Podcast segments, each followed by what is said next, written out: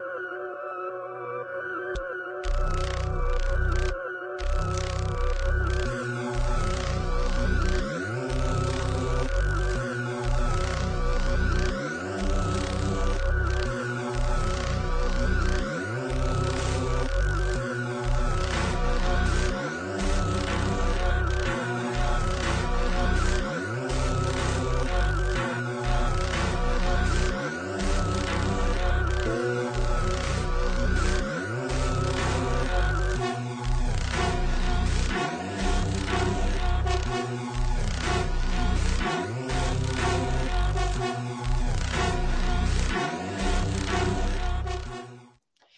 Welcome to the 23rd episode of the Friday Nightmares podcast.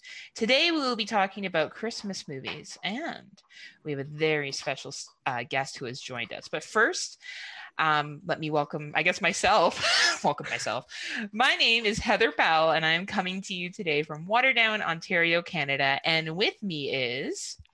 Mr. Smoke Show Crawford himself, coming to you from Swartz Creek, Michigan chilling and with our, my grumpy dog. your grumpy dog. and his 18 cats, because he's, you know, got more since our last podcast. God, that would be a nightmare. And we have a very special guest with us today. We sure do. Um, this gentleman is one half of a of a podcasting team that I've been on and had a really great time on that show. I'll let him talk about that. And he's actually has been, and I think will continue to be once COVID is done, uh, very active in the horror community. And his name is Sander Kane. Thank you so much for coming, Sander. Hey, thank you so much for having me. Uh, just hanging out here in the beautiful Atlanta, Georgia on this wonderful Saturday. That's not too cold, not too hot, and you know, this, the city's not burning down right now, so that's nice. That that's is good for that is yeah. good. You know, um, you say not too hot, not too cold, but you did send us a picture earlier of you walking your dog, and I happened to notice no snow on the ground, and that no automatically made me angry. It um, snowed wait. two Mondays ago. wait, no, no, it did not. It did. It flurried. and wait, Heather, do you have snow on the ground right now? Um, we have some leftover snow. Oh, like the real had... shit stuff, you know, that like gets brown and stuff, and like. Oh wow! Like we have like zero snow here. Shut up, Scott. No one cares what you. We typically get, uh, for whatever reasons, in our demographic, we typically get every time it does snow, almost it goes like ice. Oh yeah. So we get freezing rain, then the road ices over, and then we get a little bit of snow, and the fucking it's the end of the world, and the whole national news makes fun of us for shutting down the interstate. But it's not the snow, I promise. It's it's literally the sheets of ice underneath it. Well, and yeah, then the snow on top of that to make it even worse. Yeah, it's not it's not uh you know it's not that we're all stupid down here in the south. right. the devil's it's dandruff okay. has its way with us sometimes. No one thinks you guys are dumb. Maybe not. well, I'm originally I'm originally from West Virginia, so like I got oh. the double whammy. So. Oh man, Oh, you tell people that openly? I do. I do. Just kidding. Says well, big talk from fucking some, someone Sometimes from it instills Ontario. a little bit of fear for those that are like, mm. you know, really into like the wrong turn series. Like, oh, whoa, you're from West Virginia. Ooh, yeah. You know, like, oh, wait, the Mothman's there too. Spooky shit up there. Well, why don't you tell us a little bit about what, I don't know if you do more than one podcast. I just know the uh, one I've been uh, on. I currently and, only do one podcast. Okay, tell us um, a little so, bit about that and what else you do. So currently, I am on the Cemetery Gates podcast, which is done with uh, Android virus. We've been doing it off and on for I don't know three, four years. I think we got like seventy or something episodes up at this point, um, which we love, and it's pretty much just an excuse for me to talk to one of my uh, one of my internet buddies that I don't ever get to see.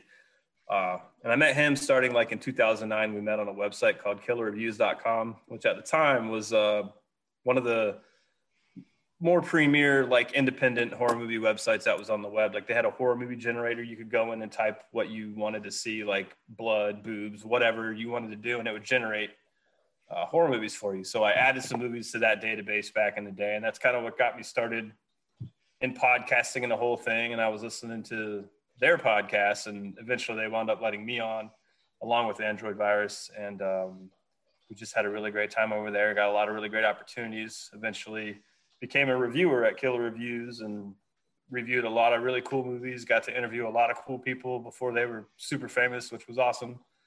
Um, you know, very grateful for those times over there. It was really, really cool time. So, and it was, uh, you know, it got me into some conventions, uh, like Days of the Dead convention, which now does like five around the U.S. all year round. But now it's it's kind of uh, the ownership has pretty much all changed except one guy. So now I don't know anybody there. But at one point, I was helping out with the film festival and uh, getting some movies for them on that, and that was really cool.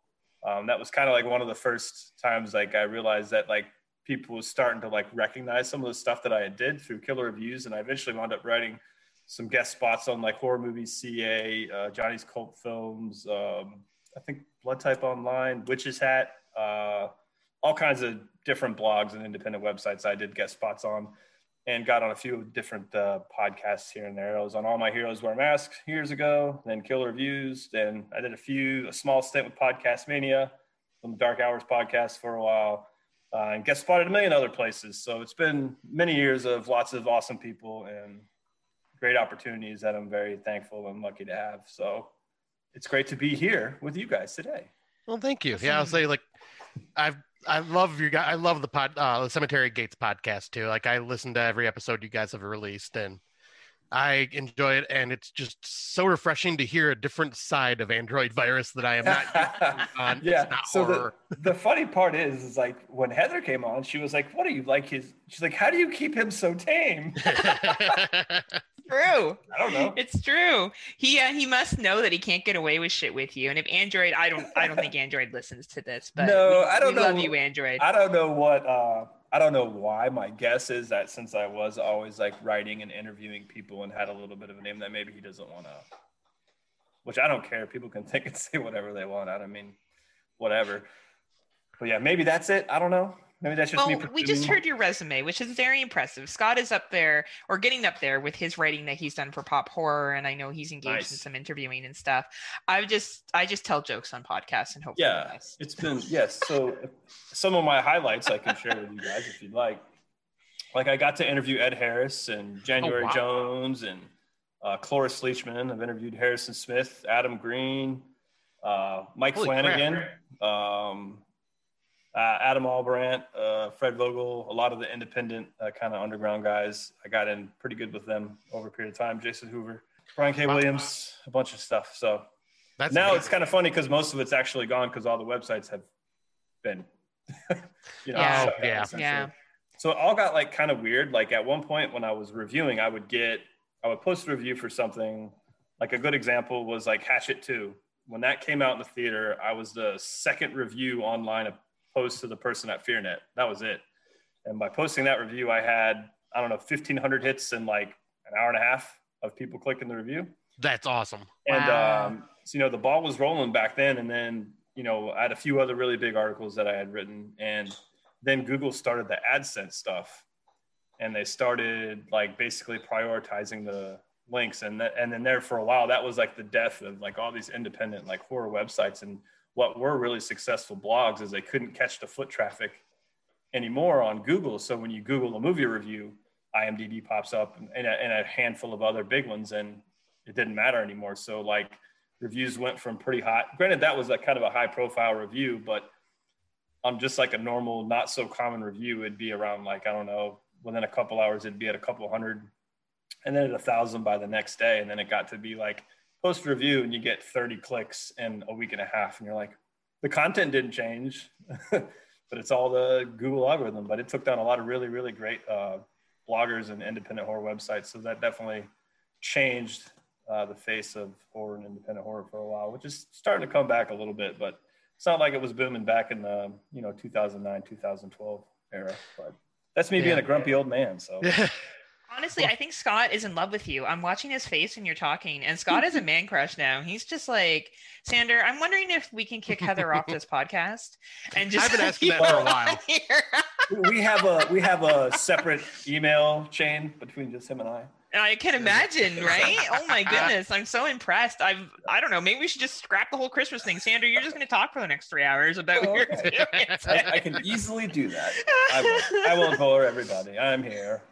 Well, we really appreciate you being here and sharing. And uh, Scott is an excellent writer, and I'm sure you well, are too. So it's it's, it's uh, flattering to be with two people that have experience. I want to get back in on it. I just haven't decided how I want to do it. Um, I still have a lot of great connections uh, throughout the industry, so I just haven't decided. I was for a while doing intestinal fortitude, which is where Cemetery Gates was originally hosted, uh, but then that kind of went defunct, and we moved over to Podbean. So, and I still have the opportunity, right, for killer reviews, but the site's just like it's not maintained. It's not, Oh, you know, it's there, just not really doing anything. So I was like, I don't really know that, or do I do my own thing? I don't know, but I have some stuff written just sitting on. I really like uh, writing essays and stuff uh, these days. I'm more opposed to traditional reviews. It's a little more fun. So Is that right? Well, I'm in grad school. Would you be willing to write some essays for me?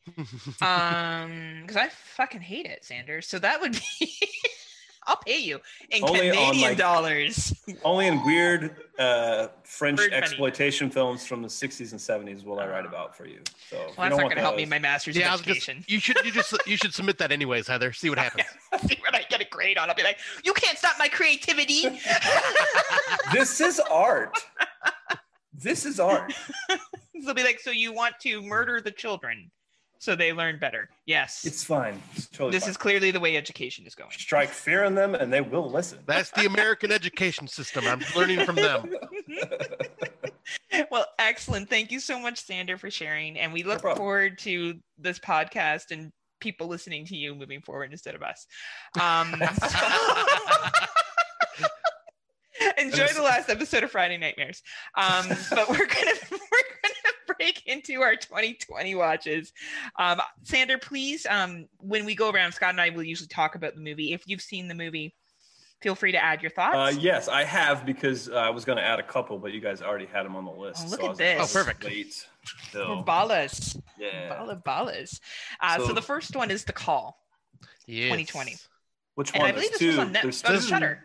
Yeah, this is the South Korean Netflix. The. South Korean Okay, one. not the Lin Shaye and Tobin Bell one. No. no. No. The the one that just dropped on Shudder what, 2 weeks ago? Yeah, I think it was about yeah two weeks ago, same time as another one that I think we'll be talking about on the list. Yep, coming right up. So what did you gentlemen think of this movie? We'll start with Scotty. I didn't see this one, FYI. Oh no, okay, we'll start with Scott, Oh. Scotty only. Scotty, what did you think All of this well, movie? This movie was very very interesting the way it all plays out. I thought it was going to be more of a supernatural style horror film, and when in reality it's kind of more an alternate reality style horror film with things just kind of ha- happening like in the present and in the past. And yeah, the way like the storylines connect because it's pretty much about this woman that moves into uh, a house and she ends up getting these random calls that seem like someone is in danger, and she finally ends up like convincing the person that's on the call to like communicate with her, and you find out that this is someone in the past that she's talking to, and she's trying to help her with what's going on in the movie, and then things just kind of ramp up from there. And this this could have is one of those films that if not done right would have just fallen apart instantly because of so many plot. So if it was done by an American, yes, pretty much. would have been a lot shittier. There'll hmm. probably eventually be an American remake. I'm guaranteeing there shitty. will I'm be. sure. But I can, but I have to say this was put together so perfectly and could have easily just like raw one wrong thing could have just completely screwed this film up. And no, this was just an excellent, excellent film that I highly, highly recommend. You said it's South Korean, right? I believe so, Yeah. yeah. And I think I love the, a lot of their a lot of movies that come out of South Korea. I'm usually a pretty big fan of. So they usually Yeah. they're very good at like touting that line quite often, where it's just like, okay, it could go one way or the other, but and a lot of a lot of times it does go the other way, but the vast majority of the time they do typically do okay. So Yeah, and this one they did amazing. It's a good ghost story. Um, and I think the character development is very good between the two main female uh, leads. Would you and call it this a ghost story? I would call it. Well, I think it's a little ghosty because of it going back and forth with how it goes back. And personally, maybe other people don't consider it like that, um, because you're looking at a time lapse here, Oh, that's true. right? And I think what's interesting is there was a movie that came out like this years ago, and it was about a gentleman that got a radio and he was able to connect with his father. It's not a ghost story, um, and he tries to prevent something happening to his dad Oh, I remember Um, hearing about through that. the movie. frequency. And I, I, what I didn't enjoy was the last, last end of the third act. I feel like I didn't get it. um, my little simple Heather brain. So Sander, watch it and then come back on the show and explain it to me. That I would be great. And I was wrong. This is on Netflix. It's not on Shudder. This is on Netflix. Okay. Um, and I do think this is an example of where Netflix has really upped their game with horror, but international horror.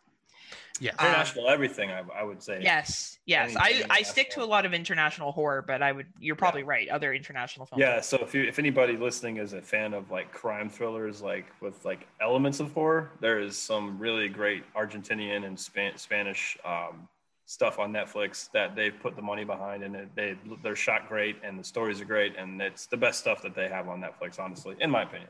So, Nice. Awesome, awesome. And I'll let Scotty talk about this next bad boy. All right. So this one has been getting lots and lots and lots of love through the horror community. And this one always this is the film I was just referencing earlier with The Call. This one and The Call both came out roughly around the same time on Netflix. And this one is a Spanish horror film called Don't Listen. Um and this one is basically about this kid that is hearing voices which pretty much force you to do crazy things like commit suicide and other things like that. And not going to get too much into the story because there's a twist that happens. But I will say, like, this was a pretty good film. Um, I'm not as high on it as everyone else is, but I did enjoy my time with it. The characters were all very well acted. I mean, once again, it's Spanish horror, and I don't think there's been too many Spanish horror films where I have been disappointed by the acting and uh, it's had some good creepy moments to it. I felt certain spots were a bit predictable towards like the end, um, but like leading up to it, I wasn't sure what was going to go on. But this is one that I would say is uh, fairly enjoyable, and this one is definitely a supernatural film, like total ghost story style. And I'd say it's worth watching because yeah, a lot of people have been finding a lot of enjoyment out of this film, but this is one of those where it just it was okay for me. I'm going to say something very egocentric here. I think this movie is good, and we all know my love for Spanish films. Um, but I think you're only really impressed by this if you haven't watched a lot of other movies this year, because I don't think even when it comes to ghost stories, it's one of the better ones that have come out this year. Personally, I, I, think there's other international ones that have been better, but I think for a Netflix, you know, if you're already paying for Netflix, this is some quality that comes out here. But if I had throw to it in the choose between the call and don't listen, it would be the call. Have you seen this one, Dave? I have not, but I did have a question about uh, the kid that hears the voices. Is it just like a normal everyday kid, or do they put some sort of disability on him, like some of the other? Uh, you know, because a lot of times they'll do that. Like the kid will be autistic, or the kid will be, you know, and so his heightened sense of whatever is because of his disability. I didn't know if this one was just a normal. Uh, nope, this is just a normal kid. It's just a curse that is on this house, pretty much. Yeah. That's Not that there's anything wrong with autistic kids. Please don't nobody take it that way. And you But- heard it first, guys. This is what Sander thinks. Come back to Friday Nightmares. Don't go to Cemetery Gates. Um, but I, I think I, I, you know, you made me just think of Come Play. Um, Yes. Sander. I'm not sure if Yeah. you've seen that one, but um, but yeah, no. And you honestly don't get to know the kid for that long. He's not in it for more than the first act. So yeah, I don't, I don't think there's much development. See, that's anyway. I'm, I'm gonna be giving away too much if I keep. I going. was say that, that that's a big spoiler right there. Not That's what really. I was trying to avoid. I don't think that's a big spoiler at all. Uh, It happens you in the first 10 minutes. But- I don't think so. I don't know. Scott can decide if he wants to take that out. He spoils movies all the time. I don't think No, no, I'm just giving you a hard time because like, you always say I spoil. Yeah, that's because you give away the endings. I don't. Uh, we're we're uh, we're awful about spoil. Well, we used to care about spoiling, and sometimes we won't. Like if we feel it like really ruins it, but nine times out of ten, we're like, no, we're talking about the whole thing. well, we try not to with our 2020s. Um, Yeah. So Scott can choose to delete that if he wants to um, when he makes his decision when he's editing. Just Um, edit a, a squeaking horn into it. Yeah. Yeah, there you go. Right? You could do that actually. Um, but I, I honestly think the call was a better move. If you're Yeah. choosing your time, Dave, honest, I've done Sander. Stupid. That's okay. um, um, if you're choosing your time, Sander, I would go with the call. I think Yeah. you will honestly enjoy Uh, that one. yeah. Personally. I Agreed. waste my time on a lot of garbage. so Oh well, then fine. keep wasting your time. Never mind. Don't listen to me. Uh, direct to video. This is a Or documentary. You skipped one that you watched only. Oh, I did. The closet. you must have wanted to keep it there then, huh? That's funny. That's good. Have you seen The Closet, Sander? Uh, I've seen um, Cameron's Closet. I assume that's not the same thing because that movie's from the 70s. No, I believe this is also a South Korean film. Hmm. And it to me is uh, one of the best ghost stories that have come has come out this year. I was glued to my screen the entire time. It has a 98 minute runtime. You can find this. Well, we watched it through a good friend's Plex. I'm going to assume iTunes.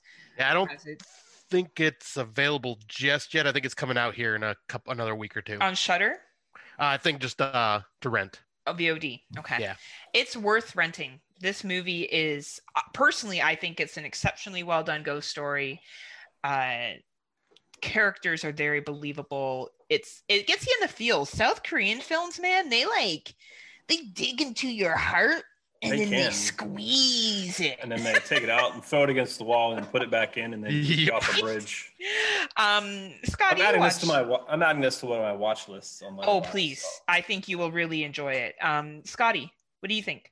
I have not seen this yet. This is What? one that yeah, this is one I kept telling you. I'm like, I'm trying to get to it this week. I'm trying to get to it, but I just had so many other films I was trying to catch up with because Yeah, like some came out last week. There's like three, and I was Yeah. like, "Ooh, I'm gonna see." yeah, these, and but I don't was have trying to catch up with Heather because all of a sudden she just went on a freaking roll of 2020 and just knocking him out left and right. I'm like, all right, so I'm going to watch this one. I'm going to watch this one. I'm going to watch this one, and this is one that I'm definitely going to be watching before we do our end of the year show. yeah, You got to. It is. Yeah. I yeah, eh, but sometimes we have different tastes, but I think you'll at least enjoy it. Yeah, I think. Uh, well, you know, usually if you really dig it, it's 90% of the time I do too. That's true. This is true. This is true. It's true. the exact opposite though. With if I really dig it, you may not. oh my god, we're gonna get to one of those in a bit. yeah, I'm Uh-oh. I excited. don't know what is wrong with you. All right. Many things. Um, have you seen direct to video then? Did you watch that? Yes. Okay, I'll let you talk about that person. All right, so direct to video is uh, a documentary that is pretty much covering a lot of the well, direct to video horror films that came out in the 90s. Uh, covers a lot, like a lot of interviews and uh, conversations with a lot of people from Full Moon and uh, Troma. So it highlights a lot of those films. And sounds awesome. yeah, it's it brought me back to my childhood because I watched Yeah. so many of these movies. Like, because my stepdad worked for a video distribution company and would always bring uh, horror films home and just we'd add them to our collection. And it was always like the Puppet Master movies and Trancers and Oh yeah, demonic toys and all that stuff. So it like seeing a lot of these and they talk some exploitation and a few other things that were direct video. But I thought this was uh, a very well done, low budget style documentary. like felt like somebody's passion project that had a little bit of money and was like, "I want to make a." Yes, you actually okay, may have recognized you may recognize the director. His name is uh, Dustin Ferguson. okay, yeah, He does a lot of the lower budget horror films. yeah. Yep, this was one of his passion projects that he released. Oh, cool. Yeah, I need to definitely check that out then.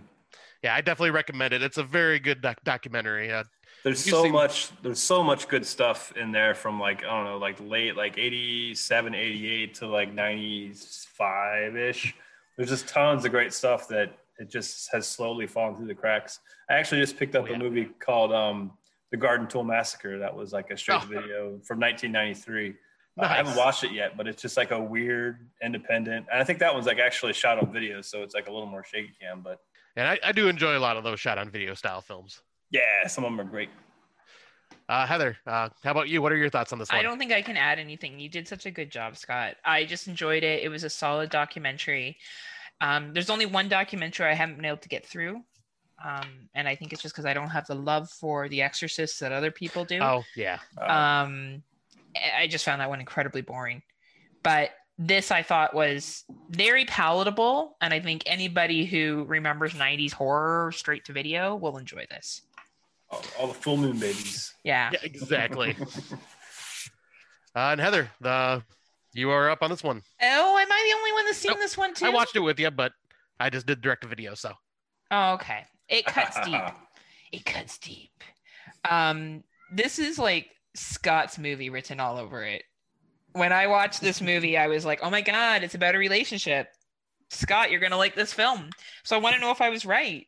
Scott, did you like this? I did enjoy this one. Um, like I did really like the relationship building in this film.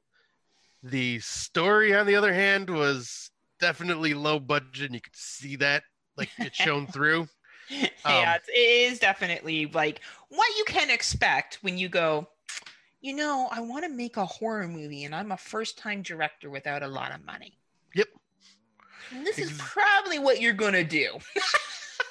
I really enjoyed the uh the boyfriend in this because he cracked me up because he was just he kind of reminded me of me, just like saying just stupid shit just to Mhm. be funny. hmm Um, though there's a turn in it later that I'm not really buying with him, like that Yeah. film. Yeah, but But, you like, saw I- coming in all fairness. Yeah. right? But I what I appreciate about this film is I thought the characters for what it was played themselves well. It doesn't overstay its welcome. You're looking at something that's under 77 minutes. Yeah, You know, great watch. like it's smart. You don't drag out shit longer than you need to. It is available to rent and I recommend it to rent. I Yes, enjoyed it a lot. It's on iTunes, Google Play, Microsoft Store and YouTube. Yep, and I completely agree with you. And uh did you watch this one, Sander? No, I have not seen this one. All right, yep, this is definitely another one that I'd recommend. It's very interesting, uh, and especially if you just dig the low budget stuff because they do. I love low budget stuff. I noticed listening to the shows a lot of times you guys do not like the low budget stuff. So. Oh, really? You haven't heard some of our reviews? One of my favorite movies this year was A Perfect Host, Oh, and it yeah. was a low budget film with Airbnb. Yep, well, that Better and than the live rental live scream. and live scream. Yeah, that got, But yeah, we don't like all of them. Like they reach. Scott likes that. I think it's a piece of shit. But Scott, I thought that was okay. I, well, I, like I think be like a three out of five. did you know it was done by um, Scott's Drama Club Oh god, here we go again. in Swartz Creek, No. Michigan? They actually gave him a part, but he couldn't make it that day, You're such a so he smart was ass. able to be in it. he has a signed copy of the DVD, or sorry, Blu-ray, if you want it. oh, And we'll and we'll be getting to another movie. Director's cut. We'll be getting to another movie that Heather believes is part of my drama club as well. I'm pretty sure Scott's Drama Club did that one too. Uh, but uh, yeah, I'll jump on to the next film, which is one that I am really loving the more I sit with it, and that is uh, anything for Jackson that released on Shudder.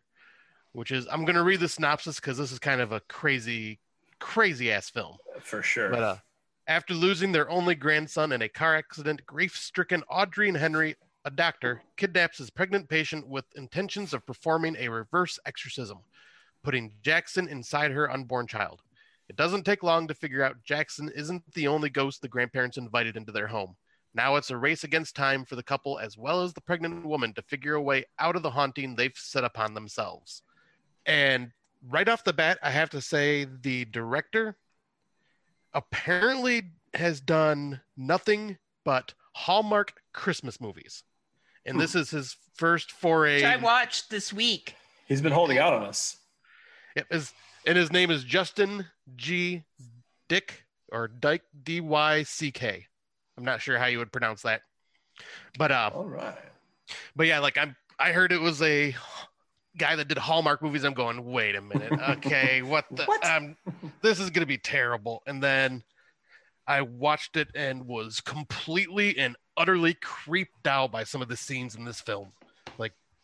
There were some extremely shocking and unnerving moments for something that I did not expect to like originally. Yeah, I, I I like this one a lot as well. It does have a lot of like, oh, oh, crap moments. Like I didn't. Okay, yeah, and it definitely does. It has a really great job with um, sound editing in that one too. Like the music is fantastic. Uh, there's certain things that happen with some of these other things that come into the house that I don't necessarily want to give away. But like it's a very specific sound that you hear, and it comes through, and you're like, wait a minute, and then it's revealed to you, and you're like, holy crap! Uh, it's it's super fun. I think the actors are great. Julian Richings is a character actor that's been in a million things. Um, he's been in uh, Urban Legends, uh, 12 Monkeys TV show. He's got like 215 IMDb credits. You would recognize this guy from something. TV, uh, horror movies. He's been in some X Men movies. He's been in Superman movies. He's he's everywhere. Uh, he's just a good, solid character actor, and he knocks it out of the park. I think in this one playing the Doctor. Uh, so that was Yes. huge, huge, huge positive for me that he was in it. And Heather, what did you think? I don't think I can add anything that you gentlemen haven't already said. It was a very well filmed movie. It used, um, I believe, a lot of practical effects very well. Mhm. There was some very good people with additional talents yes. that were in this film that were exceptional.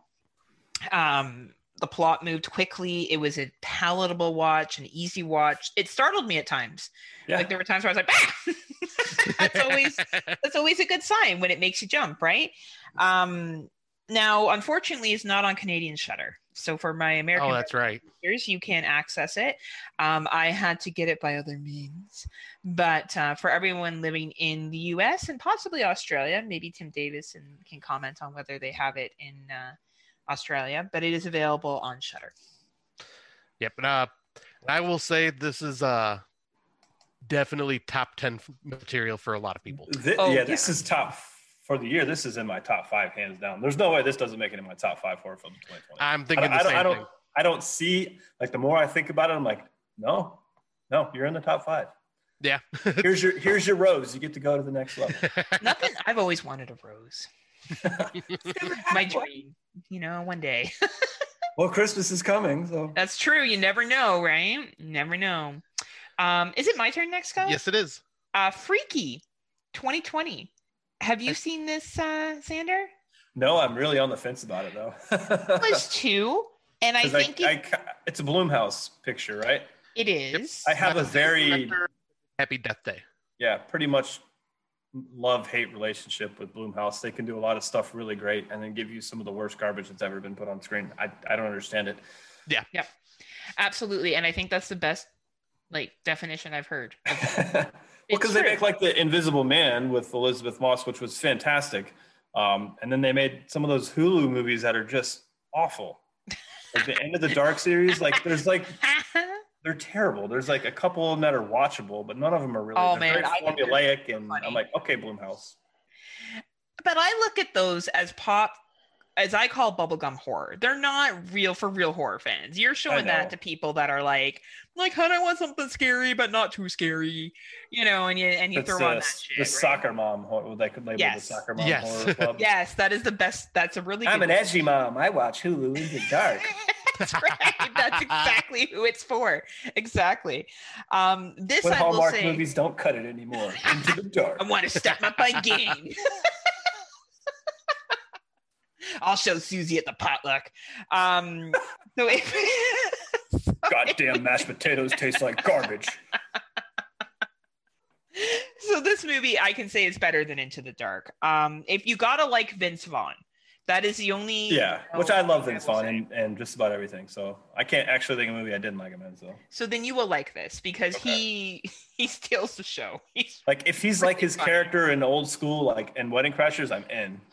um, Um, no it's a no no Like not- the zany. Hey! Oh yeah, he's zany. He's he's Yeah. definitely zany. Um, I think it's worth the rental. I think it's a great horror comedy. I think for some people it will be their favorite horror comedy of the year. Do I think it's that level? No, I think there's other movies that I found funnier, but I I think it's very palatable, easy to watch, and you could show it to like maybe someone who kind of likes horror but doesn't like horror, and you want to just watch a kind of horror movie that's Yeah. not really a horror movie and watch it. Um, Yep. What do you think, Scotty? I'm pretty much right there with you. Uh, this, though, I would probably put it up like it may be in my like contention for best comedy horror for the year because man, I was laughing my ass off at some of these scenes and fucking uh, Vince Vaughn just doing what he does and just like the way he's portraying like a what was it 15 year old girl is freaking Yeah. hilarious Yeah.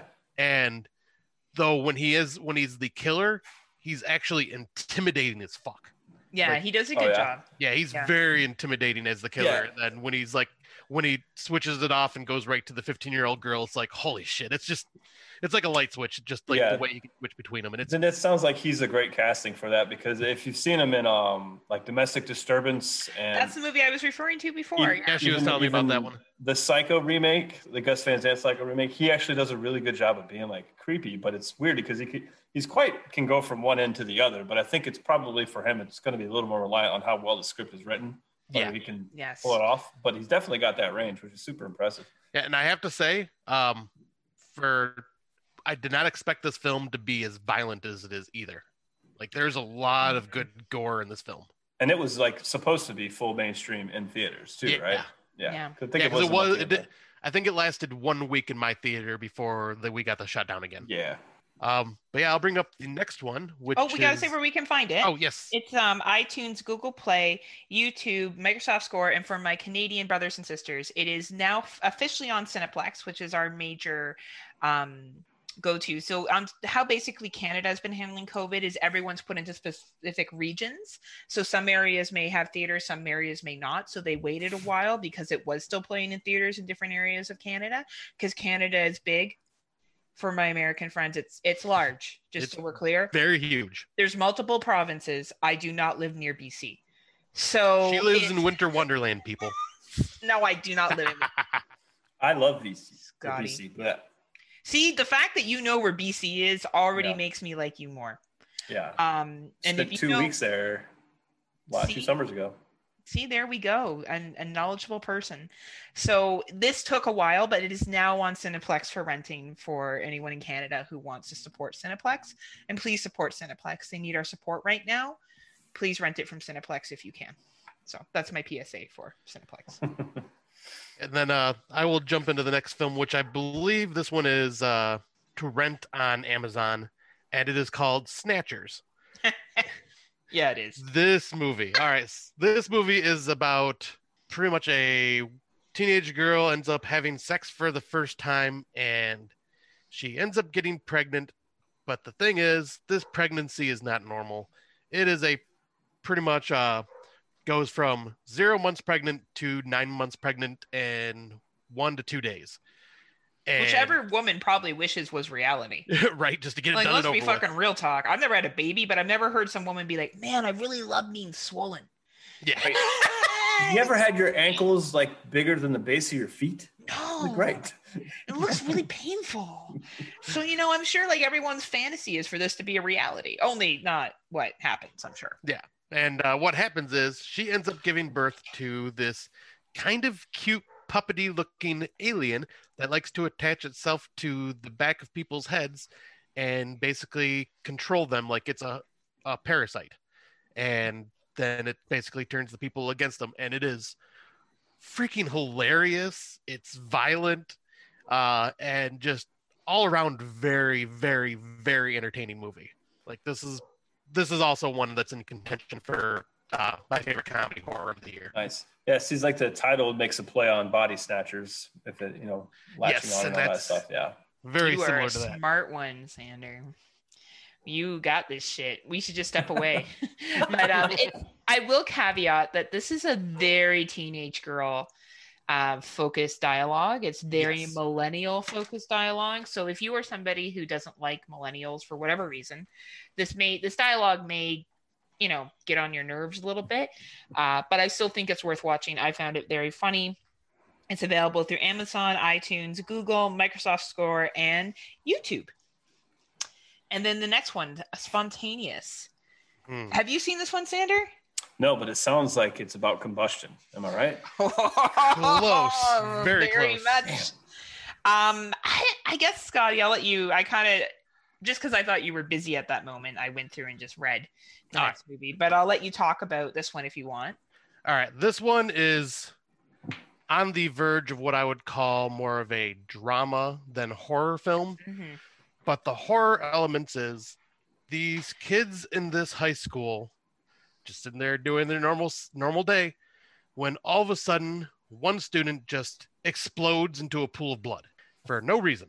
And then all of a sudden it just starts happening to all the rest of the students in this high school at random times and pretty much puts them into quarantine where they're getting tested and all that stuff, trying to figure out what's going on. They think it's some type of viral disease.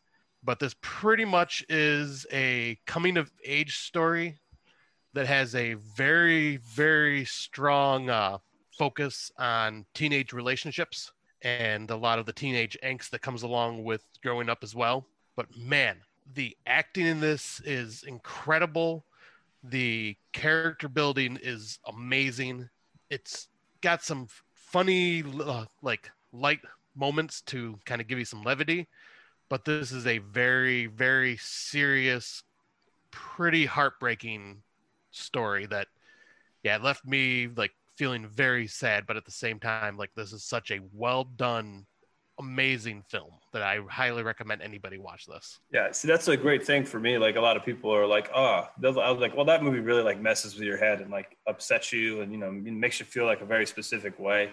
Like, "Oh, I can't believe you do that." But to me, it's like that's like the thing about these movies is like when you really like do a lot of things really well from like a story standpoint and manage to put it together on screen and when all the pieces align, like it has a very lasting effect on you and like it's it's true art.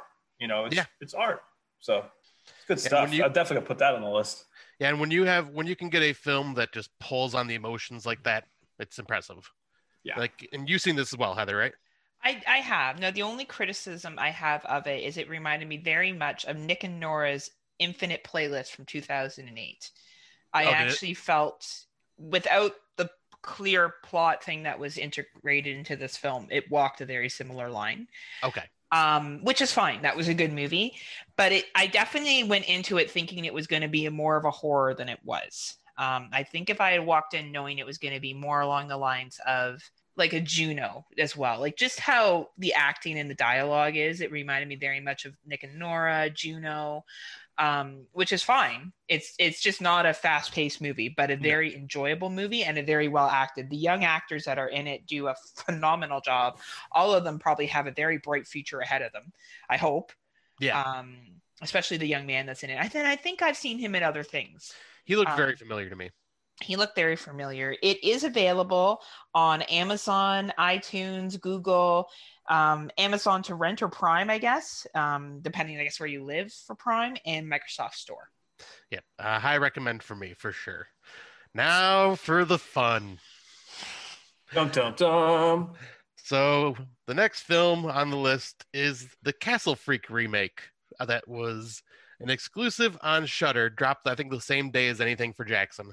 And this pretty much is a different Porn. take of Oh, sorry. We'll, we'll get there. We'll get there. but pretty much a different take on the Castle Freak movie that Stuart Gordon did back in the 80s. Um, it instead of being a young child that is blind, it ends up being an older woman that like her and her boyfriend like drinking at a party, they get in a wreck and she ends up being blind from the wreck and then later on finds out that she has inherited a castle that is hiding a monstrous beast within its walls. And this is a very Lovecraftian horror film Mm. and actually takes the story of the cat. I forget the name of the book that Castle Freak was based off of, or the short story, but takes that story and then has three or four different stories of Lovecraft's implemented into this to give you because Castle Freak was por- more like just like monster movie, monster hiding in the walls. This one is definitely more Lovecraftian, has a lot of the elder god talk and like summoning the old ones and even brings in the Nec- Necronomicon and all that. So of course, you know, Lovecraft, Scott, it I I fell in love. Yes, Heather, I know. The acting is pretty Painful. bad. It is some of the worst acting I've ever seen. Um Your drama club could have done better.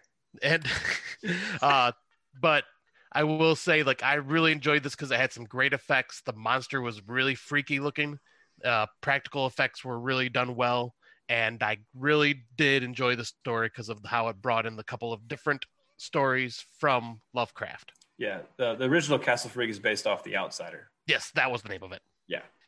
Yeah and i forget the name like uh jamie salmons and brian salmons from abc's the hidden horror talked about what other books were implemented into this movie and, And i in- in the forget which ones they were Yeah. But yeah, I highly recommend this one. Like if you're a big Lovecraftian fan. Now, on the opposite end of the spectrum, Heather.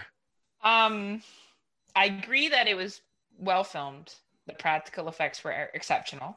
Sounds like reluctancy right there. Um, but the acting was fucking atrocious, just Scott. It was it was some of the worst I've ever seen. There's one part, and I don't care if this is a spoiler. There's a sex scene and someone's fucking masturbating in a stairwell beside them. It's fucking stupid. It, it What's wrong with it's that? A porn. It's a porn, the- and you see the- so much. when the mood and hits that's you, fine. Yeah, when the mood hits your eye like a pizza pie, you know. Look, we all know I like Who the are we mood. to Okay, judge the most primal, like you know? I don't judge. desires? Trust me, Sander. I am all about being down to pound.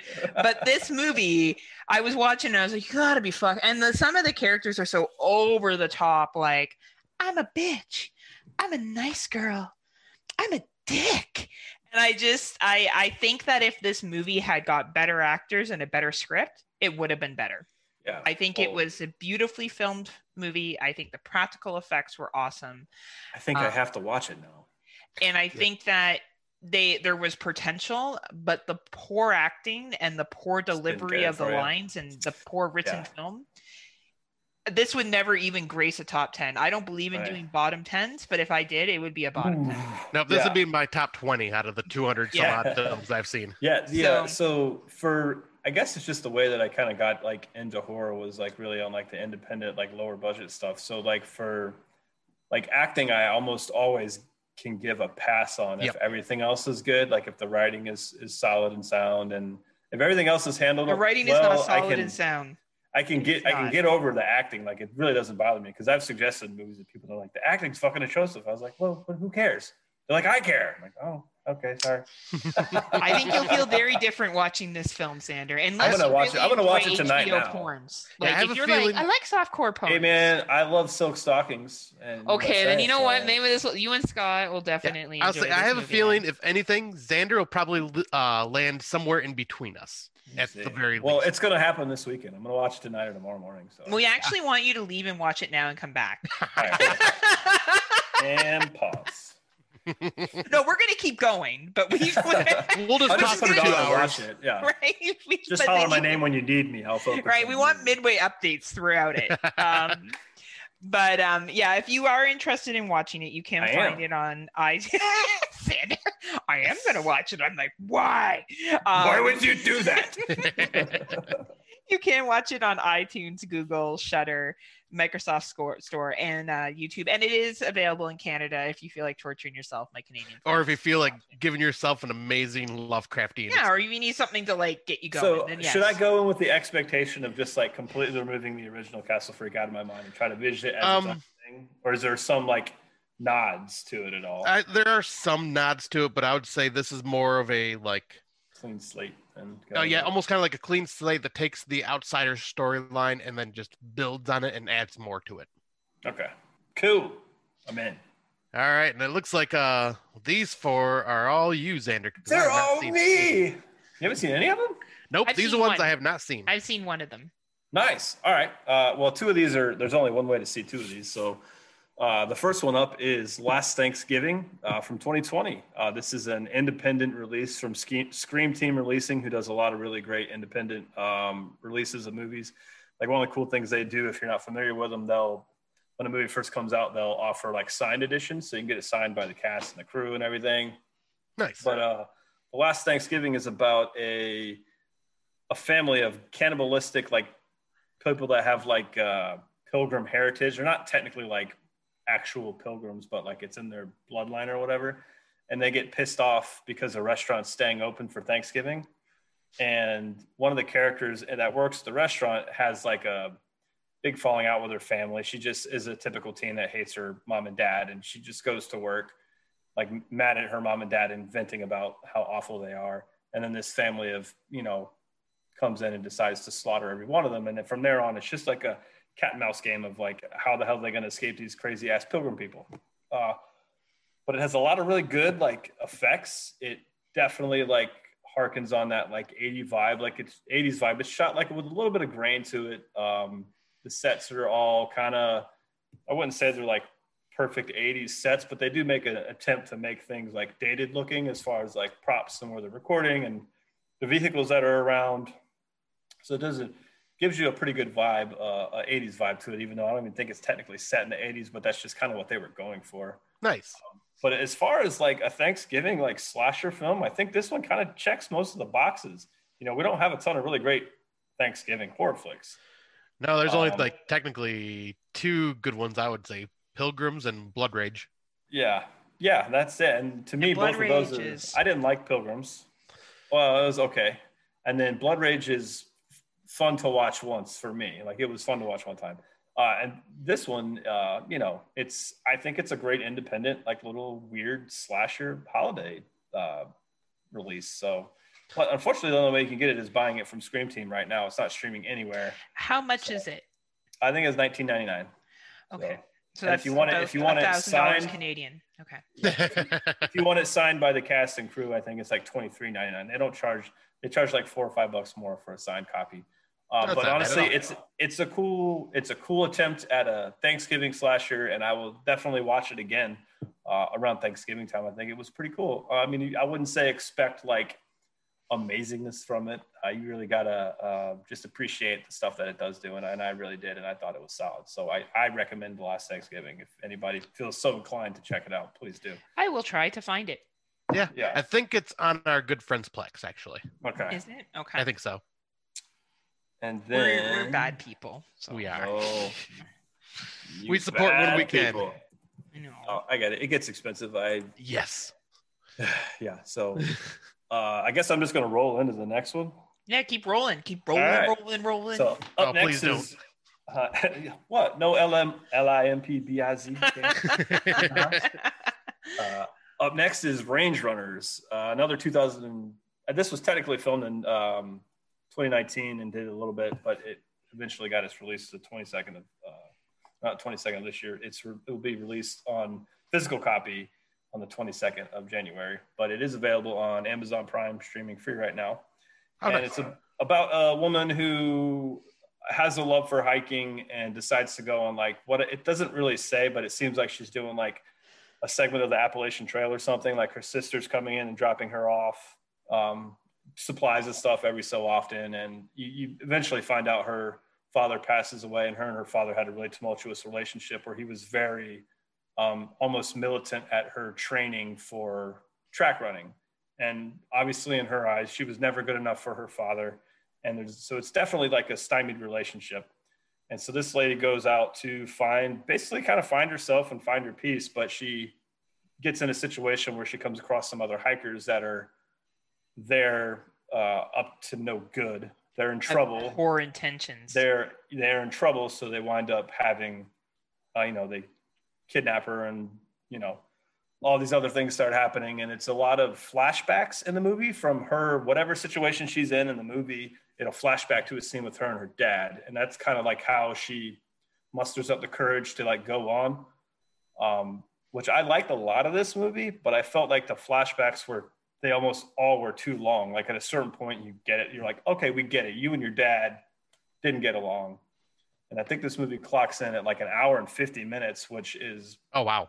far too long. And it's and it's not that it's bad. Like it's like she does great as the lead. The story is solid.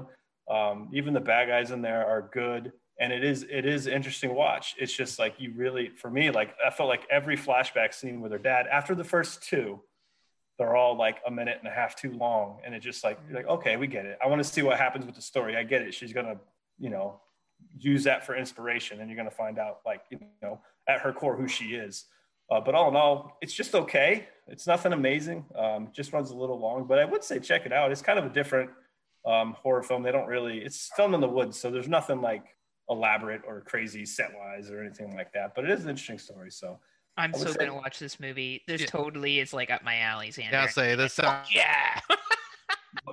yeah, I will say that it's just that the runtime is way too long. Like it Mm. needed to be. I would say an hour and thirty, an hour and thirty-five probably would have capped it. There's a lot of excess that could be cut out of the film that would make it a better film. Because like I said, I don't think it's a badly made film at all. It's just It- it goes so long by the time you get to that last like 20 minutes they do like three flashbacks in a row you're like okay that's enough yeah, this sounds like uh one of those movies where I will make sure to be watching it while I'm working, just to kind Yeah. of help. Like, You- honestly you time. could you could you, you could follow along with it that way you really could it's not like a crazy in-depth story it's just not so That's awesome. Thank you for bringing these, by the way. It's No uh, problem. Scott and I do watch a lot. We have watched a lot this year, but it's always nice when people bring new stuff that we've never heard of.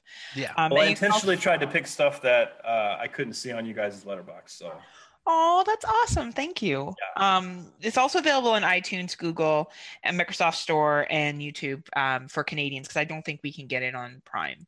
So if oh that's right they do different right? So if any Canadians are interested, that's where we would get that. And you, and the next one I have seen. Oh, That's- cool. Yeah. All right. Uh, do you want to do it? You No, you it? go ahead, and I will All right. comment. Okay, so this is another 2020 film, obviously. This is May the Devil Take You Too, and it's technically a sequel to May the Devil Take You. And one of the things I really liked about this is how they kind of spun it into a sequel.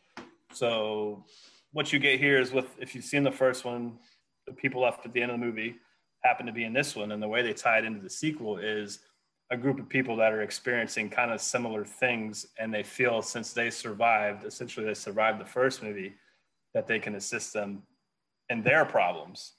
Um, and it's all about like you know conquering the devil and fears, and it's uh, brother or it's uh, two sisters. They are sisters, right? Yes, yes, I believe they're sisters. You're right. Yeah. Yeah, and it's just them. They get you know they get kidnapped by this group of people. It's them trying to fight their way out, and of course there's a backstory of a. I guess was he a foster father or was it? Yeah, I haven't seen it. I saw it a couple of weeks ago now, so it's a little fuzzy. Yeah, so I Um, can't. It's. He, I think it's. He. I think he's just a foster father. I think so, like too. A technical orphanage, and it's a guy that has like these seven kids, but he abused these kids, and Yes. there's all sorts of like each character has their own like issue with what Mhm. had gone on. Uh, but it's. I think it's a pretty cool story. Uh, I really. I just really liked how they made it a sequel, and I still like the lead characters, and it. She's great again, and I. And she's like battling through all the turmoil that they're kind of putting her through and all these other things. I think there's great p- practical effects in it. Uh, there is some, it almost loses you a couple times because of some bad CG at a couple points. Mm, Yeah, yeah, I agree. But like uh, overall, like I just enjoyed the story so much, and like I love the little, the like dilapidated house that they filmed it in uh, was really great. The sets were great, the sound was great. I was able to overlook that CGI stuff and a few other minor things that I didn't agree with, but I thought it was a great little like spooky possession demonic film. Nice. I agree with you. I think the only thing I would add is that yet again Netflix put you know pulls it out internationally and always brings the best. And I think this is better than probably other. Wasn't this uh, American- Shudder? Um, I think it was Netflix, wasn't it? So the first one, Oh yeah, first Netflix. Netflix. The second one is Shudder. Is the second one Shudder? Yeah, the second Oh, one's okay. exclusive to Shudder. It's weird. Uh, That's the first movie I've ever seen where one was exclusive to Netflix and the sequel was exclusive to Shudder. Yep, you're right. It is. That Yep, is weird. Yeah. um i really appreciated that it was just it was a really decent ghost story i don't think it'd be my top ghost story because i didn't see the first one No. and the i first do one's think good. The first I- one's good, but I would argue that this one actually there was things I liked more in the second one than I did the first one. So, really Yeah. It's a solid sequel for uh, you know, normally you don't get good sequels out of stories like this, right? No. You really don't. So the fact that we got one that was very watchable and entertaining was was two thumbs up for me. awesome yeah no so it's on Shudder and you can access it in canada if you would like to watch it on Shudder as well Yeah. and then you got the last one got the last one. So this is actually another one from Scream Team releasing, just because I happened to buy this in the last Thanksgiving at the same time. Nice. Uh, this is Spine Chiller, uh, another 2020 movie, and the whole idea here is it's like a little anthology film, but it's wrapped around this Spine Chiller event, which is an annual Halloween dance, and they just kind of go from story to story. I think there's four different stories and about all the people that are invited to dance and how their little spooky stories all kind of line up. It starts off really slow and like is like nah, but it does finish strong. Not the best anthology in the world, not the best anthology in the world, but it does hit a lot of uh, really good spots in there. There's a few good practical effects scenes. Obviously, I didn't have a ton because it's a pretty low budget film. Uh, But Mm. for you know, for what they had and what they did, I thought it was it was entertaining enough. Uh, I would just kind of, you know, another anthology film. We have a ton of them, you know. So i like Sounds like anthologies a- a lot actually yeah, like I hold this one up. So there's another one called 1031 Yes, I actually really watched that this year.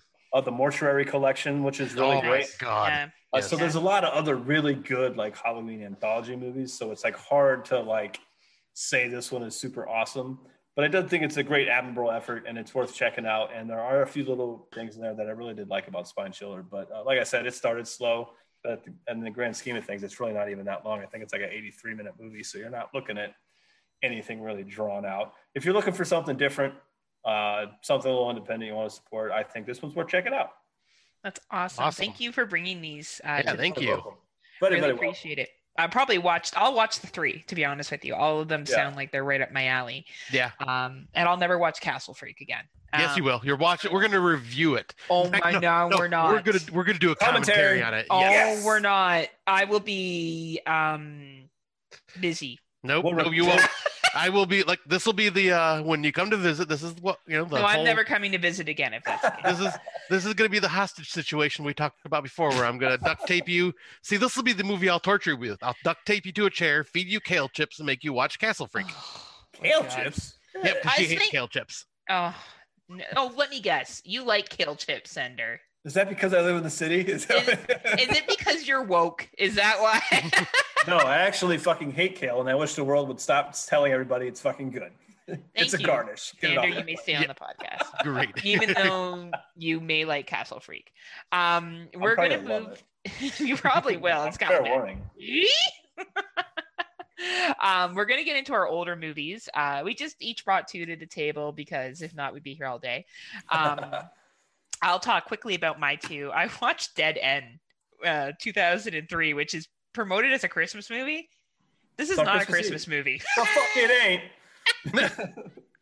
They're like the only thing that They're makes it driving in the car on Christmas to get there Christmas Day. because they tell us it's Christmas. That's why they're like, There's Christmas music on the radio. And on. and they sing jingle bells. So you know, I mean, it's a um, shoe in. I liked this. I, I watched this because Lin Shaye was on it and um, Ray Loda. Loda?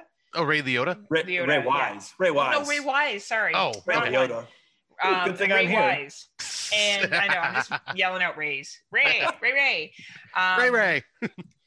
The ending, I was like, oh fuck, come on! It was an ending that reminded me of my new favorite movie, Campfire Tales from 1997. um, but I, it I rented that it from was fine. You did you really? Campfire Tales, yeah. I bet you didn't drink and drive after that movie, Sander. Because you know what would happen if you drink or drive? You sit around and tell campfire fucking tales while all your friends die slowly around you. That's what you do. Um, but it was fine. It was on Tubi, and I I, like think it. it's yeah, it, it's entertaining enough. But I, I, It's a Christmas ending- movie.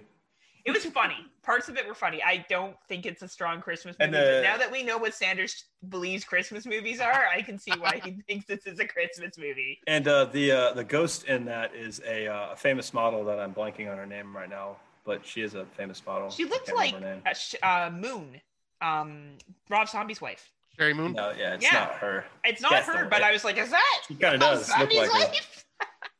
Yeah, I, I love that movie. There's a It's we did fun. an old uh, episode on All My Heroes Wear Masks on that on this movie. So It's a fun film. I gotta say, I did enjoy some of the jokes in it. I did enjoy Lin Shaye in it. I'm sure it's really funny. Um, but yeah, yeah, I- it's I Amber disagree Amber Smith is the model. by Anders the. Amber Smith. Um, the ending was just too cheese cheese for me. Um, but that's me. Uh, Santa's Slay now, 2005. this is a quality Christmas film. Uh, I Oh watched my this as well on Tubi, and I kind of went into it like when you know that Bill Goldberg is Santa, like anyone who watches wrestling is going to be like, okay, right, Yep. right, set your expectations. But that opening scene with Fran Drescher and I don't know some other Uh, Chris people, Kattan and fuck, it was fun. Like it's just stupid, but it's it knows it's stupid. It's not trying to be anything other No. than some fucking dumb Christmas movie. nope. This So- is like the new age Jack Frost. Yeah, like it was dumb. It was dumb and it was it was easy to watch it. They had some curling shit in there, which I thought was pretty fucking hilarious being Canadian. Um on Tubi as well, an easy watch. I enjoyed it. Yeah, Yeah. I think it's worth watching just for Bill Goldberg when he comes down the chimney. Like, Yes, Yes. That opening scene of Bill Goldberg. it. and he does wrestling moves when he goes to the fucking strip club. Oh yes, that was. God. Ah. like Oh. it's, it's funny if you like wrestling or you just like stupid fucking movies you'll enjoy this and both are free on tubi so Yep, because I watched this for the first time this year with, with I think shortly after you did, and oh my god, I was Oh just God, laughing just my ass ridiculous, off. right? It was great. yeah, it's super fun. Uh, yeah, so Sander, your two are up next. Yeah, I'm look up at- next. look how classy he is what are what is this Look shit. Oh yeah. So up first for me is The Beast Must Die from 1974. This is uh, Amicus Film Productions, uh, which if you're familiar with Hammer and Amicus, you know they were some of the few great uh, studios that made a lot of horror movies back in the day. Uh, Yep. But this one also happens to star Peter Cushing in it, you know, from Dracula fame and a few other the Hammer Amicus uh, films. But this Oh, movie has like a this movie has a really cool idea. Uh, so the idea is the movie is almost um, interactive in a way from 74 which is like groundbreaking right uh, so it starts off and they're in a there's like a guy in the woods like running around and he's going to this castle and you're like what the hell's going on this is stupid and then you finally figure out he's hosting an event at his house much like vincent price in house on haunted hill Nice. he has all these people here, and he knows one of them is a werewolf. And so he gets them all there, and basically he's trying to find the werewolf to kill it. And the movie like stops when you figure all that revelation out. The movie stops and is like, okay, now it's you get to play along and figure out which one is the the werewolf, and it tells you like clues will drop throughout the movie, and you'll try to piece things together. And then before the reveal at the end of the movie, they're going to stop the screen again and give you 30 seconds to to like say your answers amongst your group and uh, see if you were right on who it was. oh, that's cool. right. Super cool concept. The first 45 minutes of this thing are about as boring as can be. like there's nothing, there's nothing happening. It's not really interesting. Peter Cushing almost is at the beginning of the movie, he he is kind of wasted, but toward the end, his character kind of develops into something more worth worth watching. Um, I had really high hopes for this movie because people were like, it's one of the best Amicus movies that they've ever made. And I, while I will agree with it was very groundbreaking for 1974 to kind of take that approach to where your your narrator is like, hey, stop, play along. Um, super cool. Would have been great to see in the theater back then if you ever had if anybody had the ability. But for me, like it was just the first 40 minutes were so boring, and like the payoff is the payoff is mediocre at best, in my opinion. There's no like super great werewolf transformation. It's just, eh. Uh, so in all in all, it was just kind of okay. Uh, but I do think it's worth watching just to kind of see that kind of goofy element. But I don't expect anything like fast paced and like amazing. like, but some people love it. But it just didn't. It didn't check that for me in that box. I just thought it was, you know, me. Yeah, because I've heard of this one, but yeah, I've and I've, I've heard some good things about it, but yeah, I've never seen Some it. people love it, but I think it's one of those that you just kind of have to watch and decide on your own. Like either you're into it or you're not. If you love Hammer and Amicus, like 90% of what they make, you will like it because a lot of their stuff is slow building for the first 30, 40 minutes. But in some of their movies, for me, the payoff is great, and sometimes the payoff is not great. So, so proceed with caution if you want to watch The Beast Must Die, and it was available on Amazon Prime for sure for American viewers. I don't know about Canadian viewers, but I'll have to look later. I'll have to look that up. And then up next, I have Horror Rises from the Tomb from 1973. This is a Paul Naschy film, and I had recently picked up the two box sets that Scream Factory released on their Shocktober sale for like 30 bucks Nice. a piece. And it's like seven, six movies on one and five movies on the other. So you get a good bit of movies. And if you're familiar with Paul Naschy at all, like he has a ton of movies. He's got over 100 IMDb credits, and a lot of his movies never got like nice restorations. A lot of the a lot of the releases that we did have of his films were very poor quality. They were Mhm. missing, um, you know, they were missing film segments and stuff. Just a lot of like a lot of his catalog was lost. But Scream Factory got a hold of a bunch of it and cleaned them all up and made a two beautiful box sets with amazing artwork and liner notes and all the awesome things you would ever want if this is like your genre. But Horror Rises from the Tomb. Uh, Paul Naschy plays like a medieval like warlock, and it starts off like um, you know way back forever ago. Start of the movie, he gets killed, and his wife, mistress or whatever, who's a vampire, also gets killed. And then a couple hundred years later, someone finds his head that was decapitated. It brings him back, and he comes kind of comes back to life and starts like murdering everything inside. so there's lots of the cool, uh, like cool Spanish like countryside in this film. Like it looks really pretty. It's cleaned up very nicely. This is a very solid uh, uh, film from from Naschy. Some of them aren't so great. This one's very good. I think it, it's definitely like a whole vibe, right? Like it's like a lot of those films kind of feel the same, and this one's, uh, you know, I don't know where it lines up in the timeline on the Naschy films, but you know, it's really really good, and it's just a fun ride. And if you do like, it's very weird though. Like it's just a weird story. Naschy's a very creepy guy, um, but like he just nails that. Like think like Bela Lugosi Dracula, but like Spanish and a little more doom um, a little more like dooming when he comes into the room. Like you're like, oh shit, bad stuff's about to happen. It's nice. about to some shit, but it's super cool. So I loved um, Horror Rises from the Tomb. So that's a huge recommend for me. And if you've never seen any of his films, this is actually a great one to start with.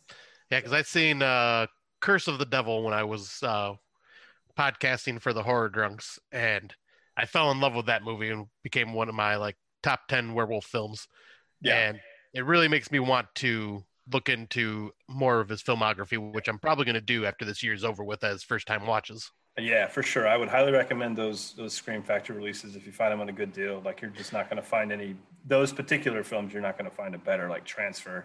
Yeah, I had the first box set, and I ended up having to sell it before I got a chance to watch them all because I started just selling my collection because I realized I just never watched any physical media lately. Yeah, I've done that like ten times, but yeah. I got to keep like I got to keep physical some stuff, and these are things yep. that um you know, this is stuff that I I would definitely hold on to. So just because there's not a bunch of them out there.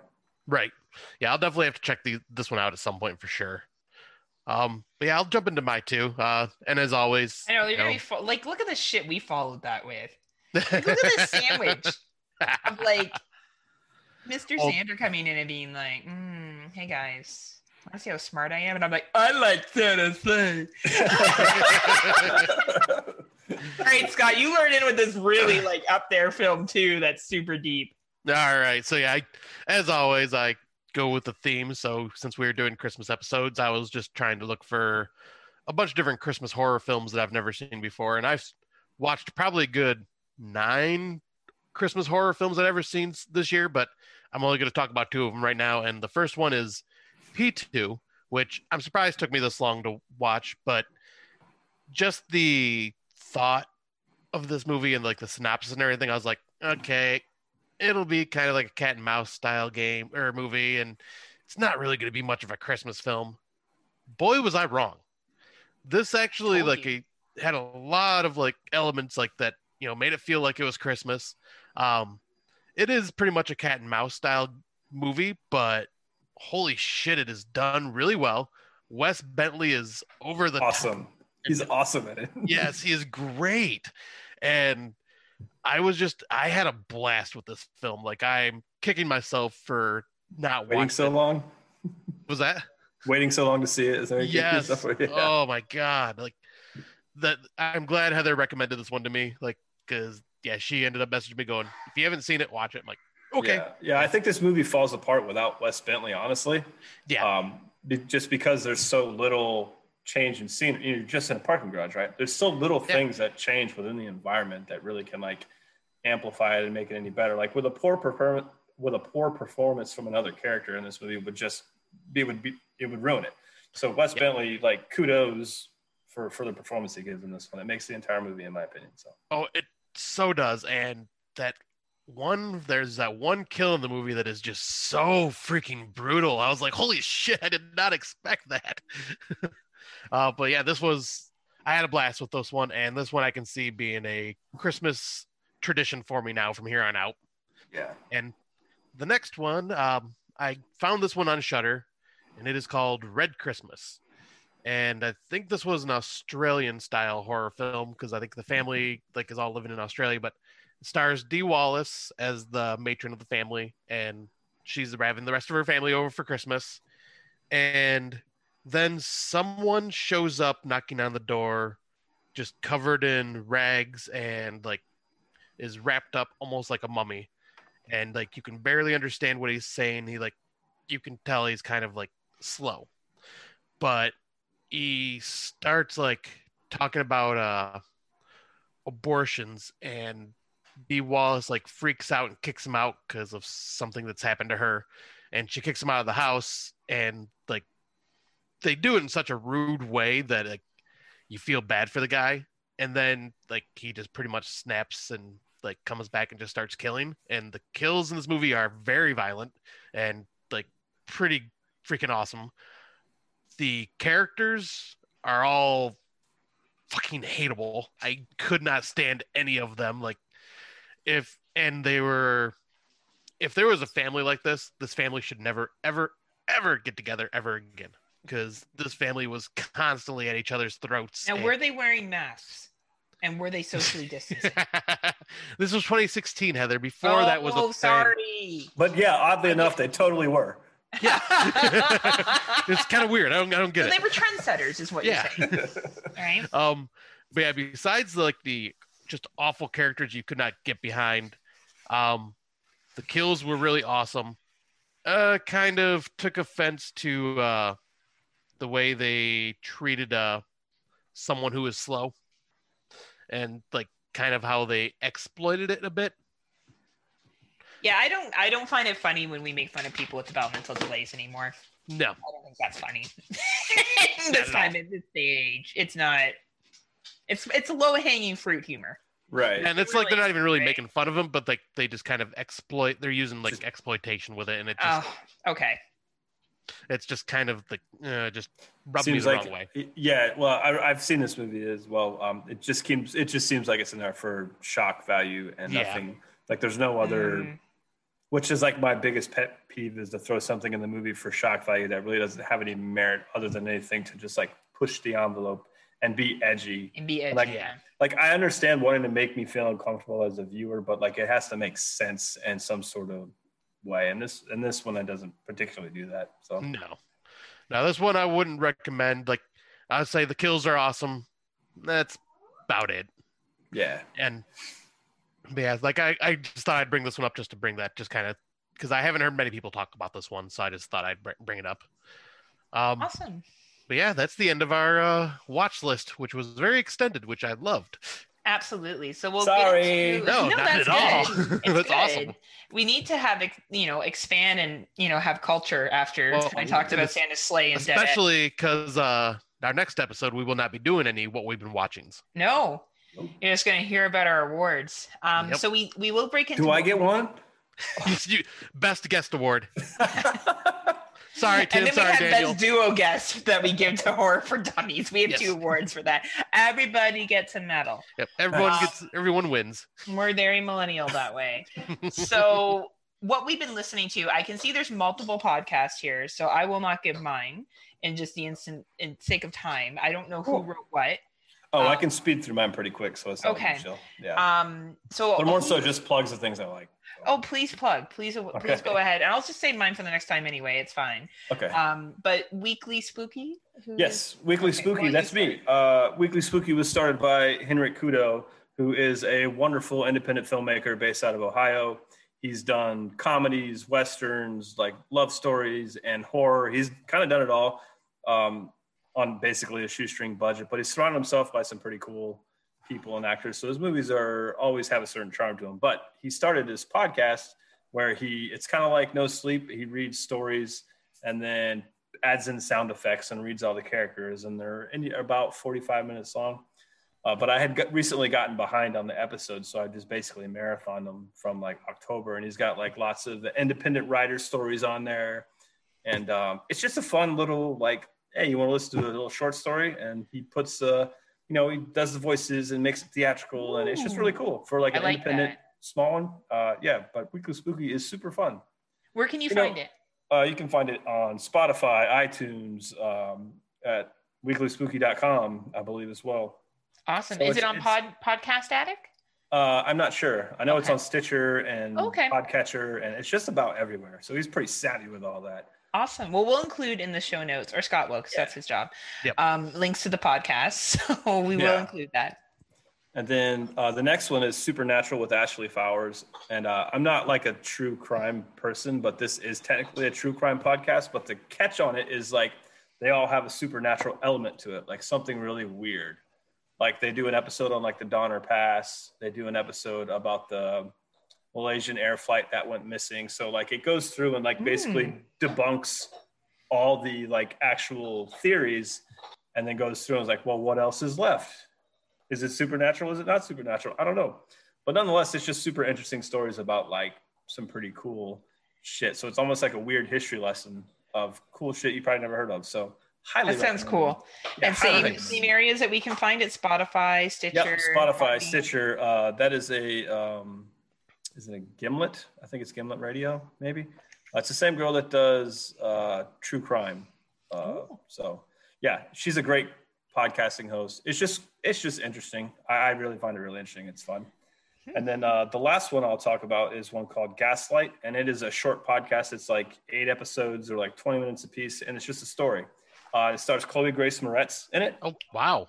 She's the main character, uh, and it's about her disappearing from her family and her friends, and then reappearing a few years later.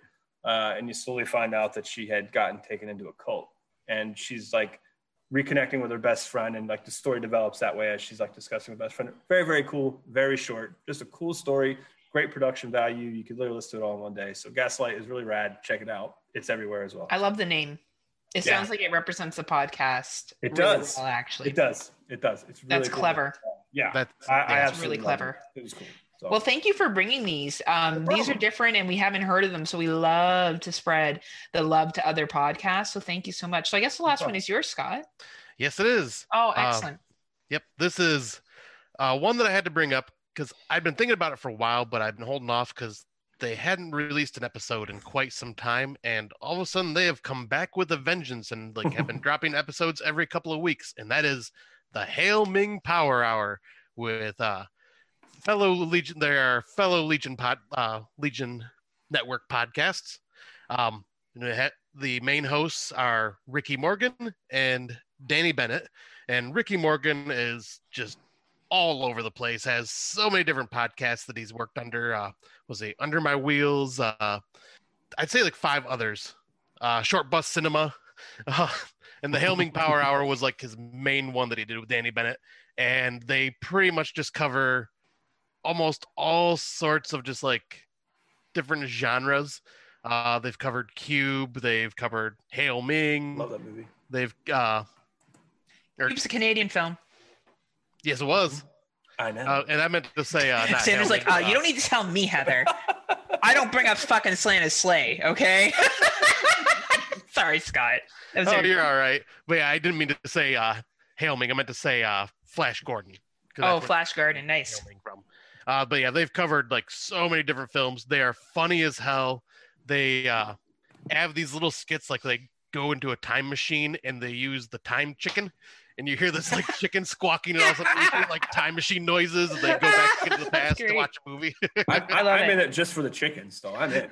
Time And- Chicken, son of a bitch, I'm in. And it's hilarious I because uh, oddly like, want a time chicken T-shirt right now. Gotta need that in my life. um but yeah like they just do a great job of reviewing and they just have like some funny skits in here like throughout it as well and i just can't help it but like follow the uh fun fake drama between court psyop and ricky morgan because they'll like bash each other on each other's shows and like just talk shit back and forth and it's just and it just keeps escalating more and more and more and it's just hilarious because ricky doesn't ever swear and court's like foul mouthed and so That's they're really funny. Oh, it's it, they are entertaining as hell. But yeah, highly recommend the Hail Ming Power Hour. They are finally back, and I am so happy to see that.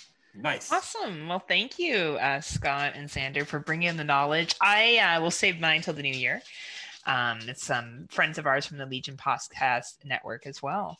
Oh, nice. So um, we're going to take a brief break and we're going to hear from one of our podcasting partners in crime, and then we'll be back with our main topic. So after these messages, we'll be right back. Klytus, I'm bored. What plaything can you offer me today? An obscure body in the SK system, Your Majesty. The inhabitants refer to it as the planet Earth. How peaceful it looks.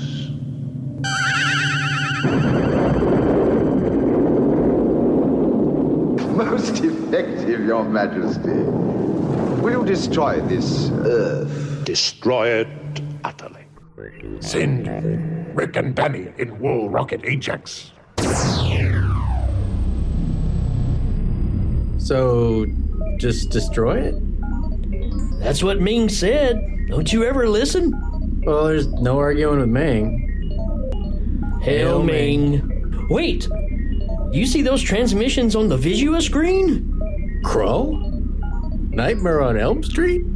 Chud too? Black Belt Jones? Nightbreed? What's a critter? Oh, I've seen those things. Flash? I guess we could wait a while before the destruction. Yeah, and watch the movies. and talk about them. The Hail Ming Power Hour. Disobedience to Ming. For now. You can find us at Legion Podcast, You can find us on Facebook. iTunes, We're on Twitter. We're on Instagram. at www. You know what? Just Google it for yourself. Just Google it, you bastages. Helming. Breaking two? Electric Boogaloo? Samurai Cop. Army of Darkness? Flashdance.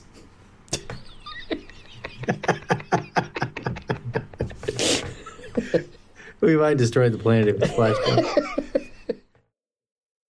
Welcome back, everyone. Um, as usual, we're going to go through five movies today um, that just reflect Christmas. So we're not going to do any academic articles on Christmas or the history of Christmas. I don't think anyone cares. I think we all know what it is. Ideally, it's about shopping. Clearly, yes. Consumerism at its finest. and uh, Amazon Prime, which apparently is probably making billions of dollars this year, probably.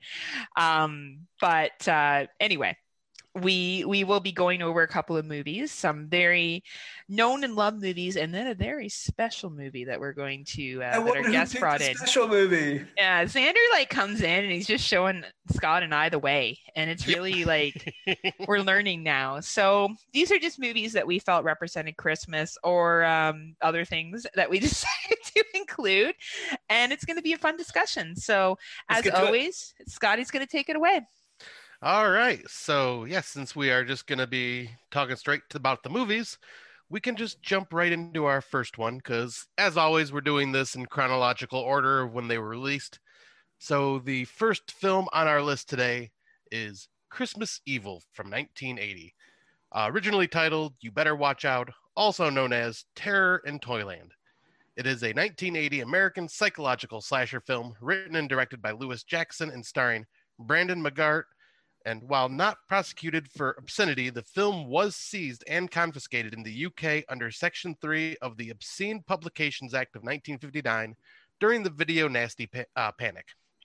Uh, the synopsis is uh, Comical Festive Frights. A toy maker who revels in the Christmas spirit suffers a mental break when his work is met with hypocrisy and cynicism and goes on a Yuletide killing spree. Um, it's a brief simple synopsis for this film because yeah this is a pretty much a character study of someone who and uh ca- character study and a covers obsession and how far people will go with their obsessions. And uh yeah i guess for this kind of like we did when the horror for dummies was on we'll just kind of go around and give our thoughts about it and you know see how we feel if this is like fits the christmas theme or not like how it represents christmas. And uh yeah sander so i'll toss it to you real quick Ooh, start to me. Yeah. So this is actually the first time I had seen Christmas Evil. I haven't. really? Uh, yeah. No, I've, I've, I know the artwork. Um, it's just kind of one of those that always slips through. And actually, when it came on and it said the title screen says "You better watch out," not Christmas Evil. Yep. Uh, so like, I was like, wait, did I turn on "You better watch out"? Because that's what we're talking about later. But I was like, no, this ain't it. Um, but yeah, it's the first time I'd seen it, and I will say, the main character, what is his name, Harry? yes uh, does a great uh, man on the brink, like uh, you know, performance here. Like when I when I was watching him, like my brain kept going to like Joe Spinell and Maniac, like just this weird, nervous, kind of anxious guy, and then he gets in these weird like. uh, Like the creepiest thing in the movie to me was when he was humming "Santa Claus Coming to Town" at the beginning, mm-hmm and he's just like rocking back and forth and like going fucking mad, like essentially doing it. Uh, but like it's it's he does a really great job of of of selling the crazy, and there's a lot of really cool like small notes in here that I really liked. Like uh, I thought it was hilarious when he got stuck in the chimney, like he was Oh, really yeah. stressing the fuck out. Um, and the whole like at the point there he's going around killing people and doing all the things, but he's like it seems like he comes from a place of like genuine care yes but then he just takes it too far every single time. Um, and it's just, a, I- think it's just super fun. And, you know, he runs a, or is a manager at a toy factory, and that comes into play within the story. And when he decides to become Santa and deliver uh, gifts to the kids, which was kind of a weird thing. Like he obsesses over these kids at the beginning of the film, Mm-hmm. notating whether they're naughty or nice, and you don't really. If I mean, I wasn't really familiar. I heard the film, but I wasn't familiar with it. I was like, okay, where the fuck does this movie go?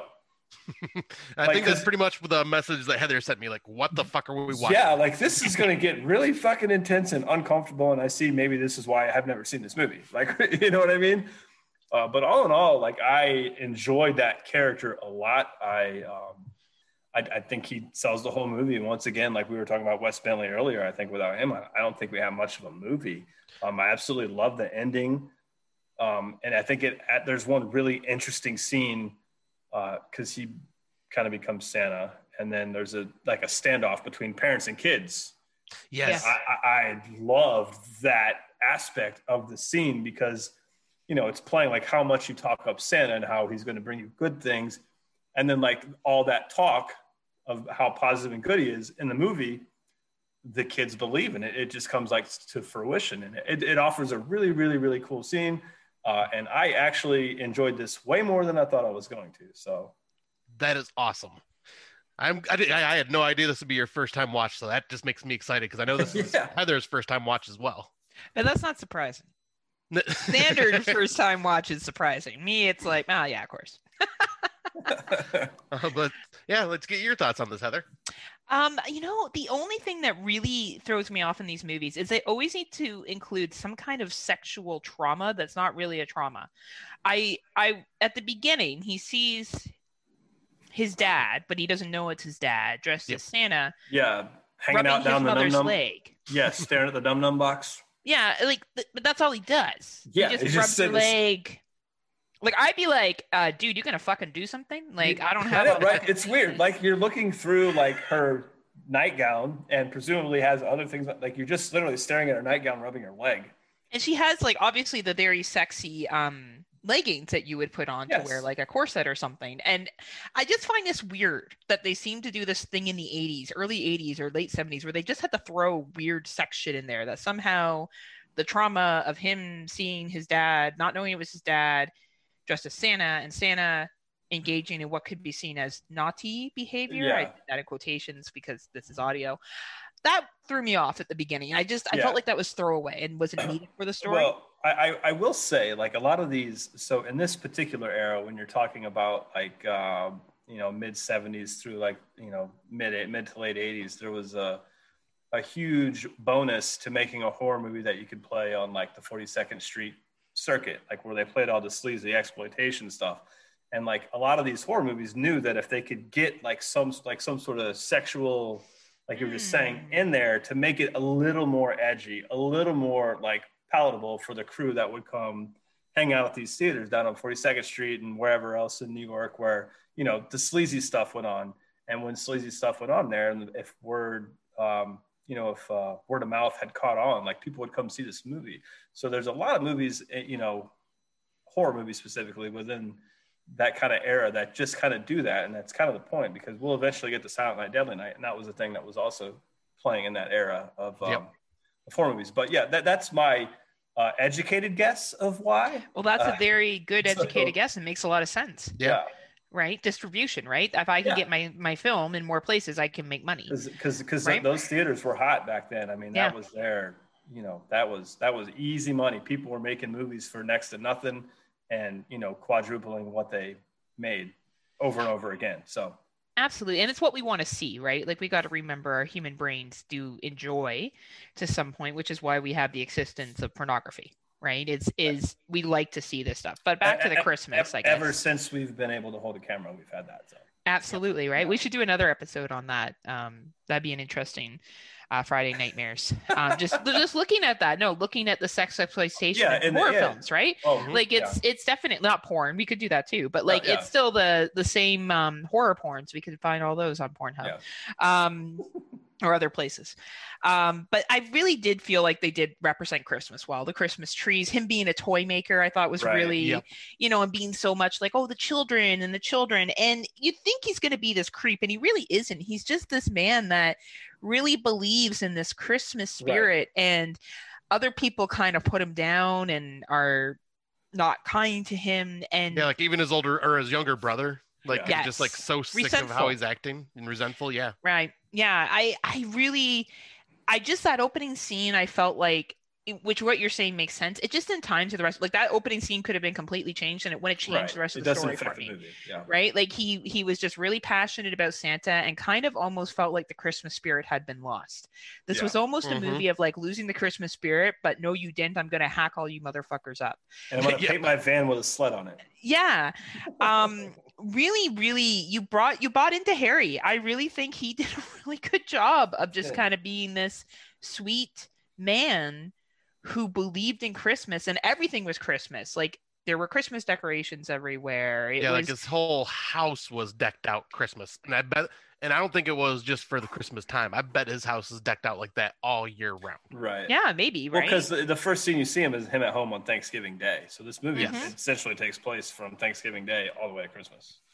Yeah it covers about a month right Yeah, um, which is really which is really interesting. And what I really appreciate about this movie is it was very dialogue heavy, and I felt like I really got to know Harry. I really got to understand his brother's frustration with him, the the kids liking him, and that showdown. I agree with you, Sander, between the kids with Santa, and I never thought the kids were at risk. No, I didn't no, think he he, was ever going to hurt them. them.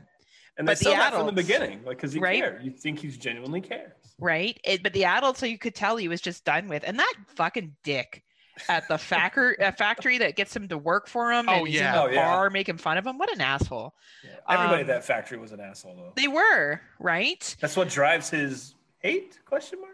I Yep. Yeah, or or anger. I just felt like this could have been. You take out the gore.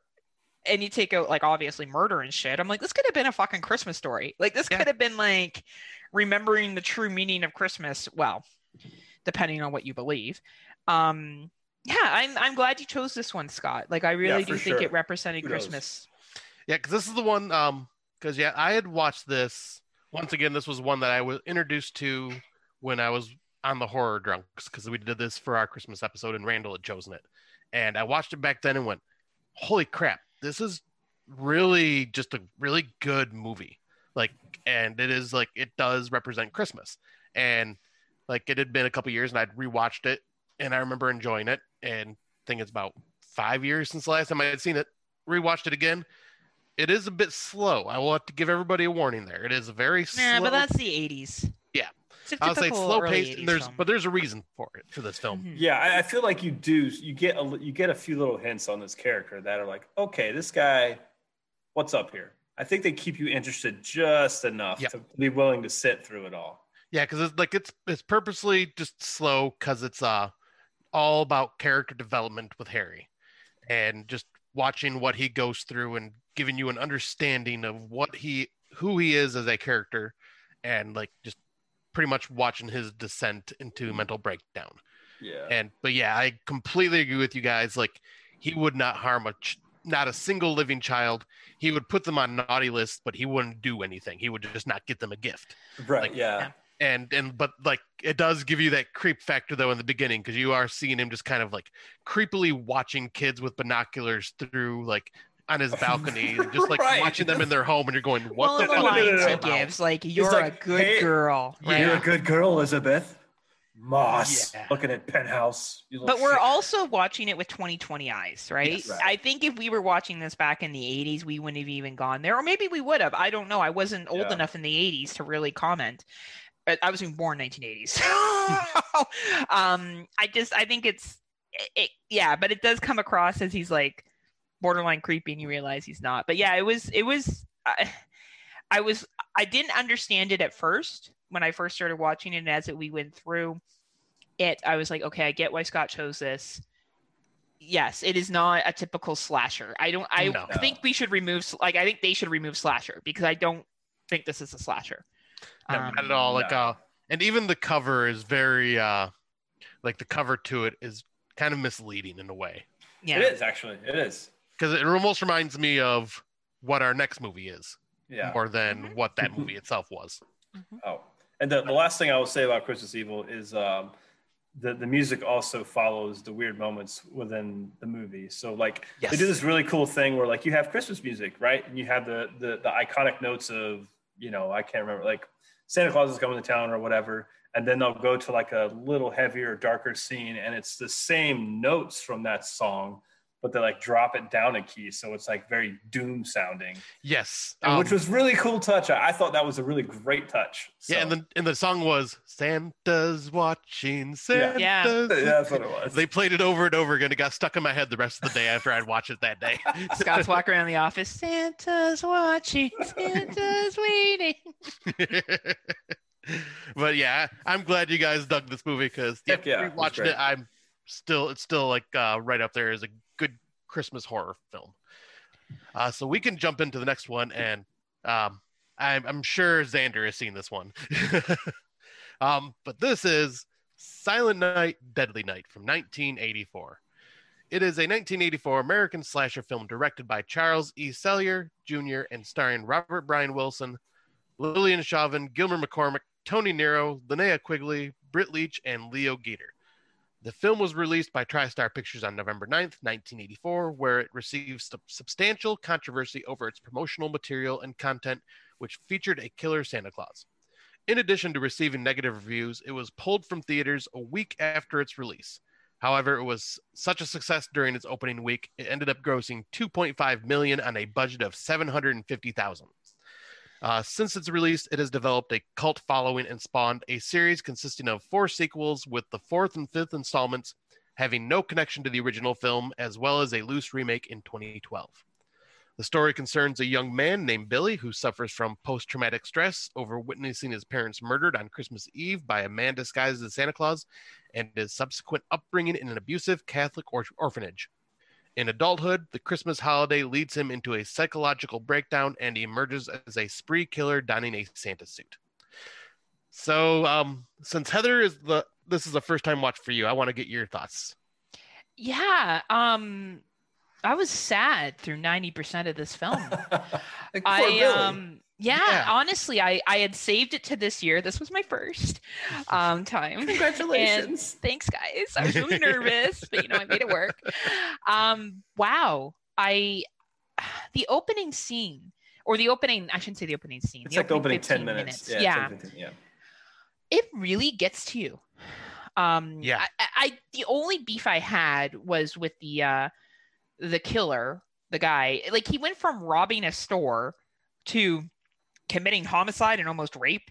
In I, I just felt like that was a very dramatic step to take.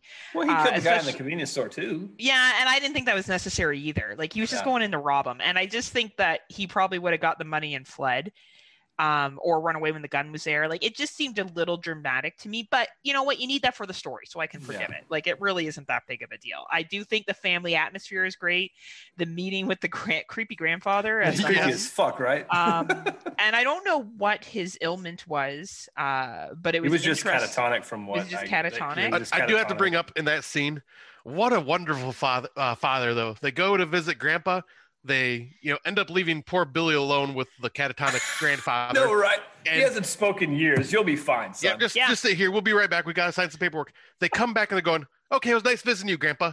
They were there for like ten minutes. Like, "Oh, see you later." We just drove hours here Well, to see I you. did. It was like a four-hour drive to be there for ten minutes. to sign some paperwork in the 1984s. Well, they didn't have faxes then, I guess. They weren't working as well, and you couldn't email.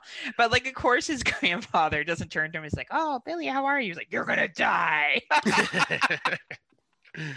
um, but I felt like that opening scene really did set the tone. And when he's in the orphanage, oh my god, the, the, little kid that they had play him looked like he was gonna be an asshole, Mhm. but he wasn't.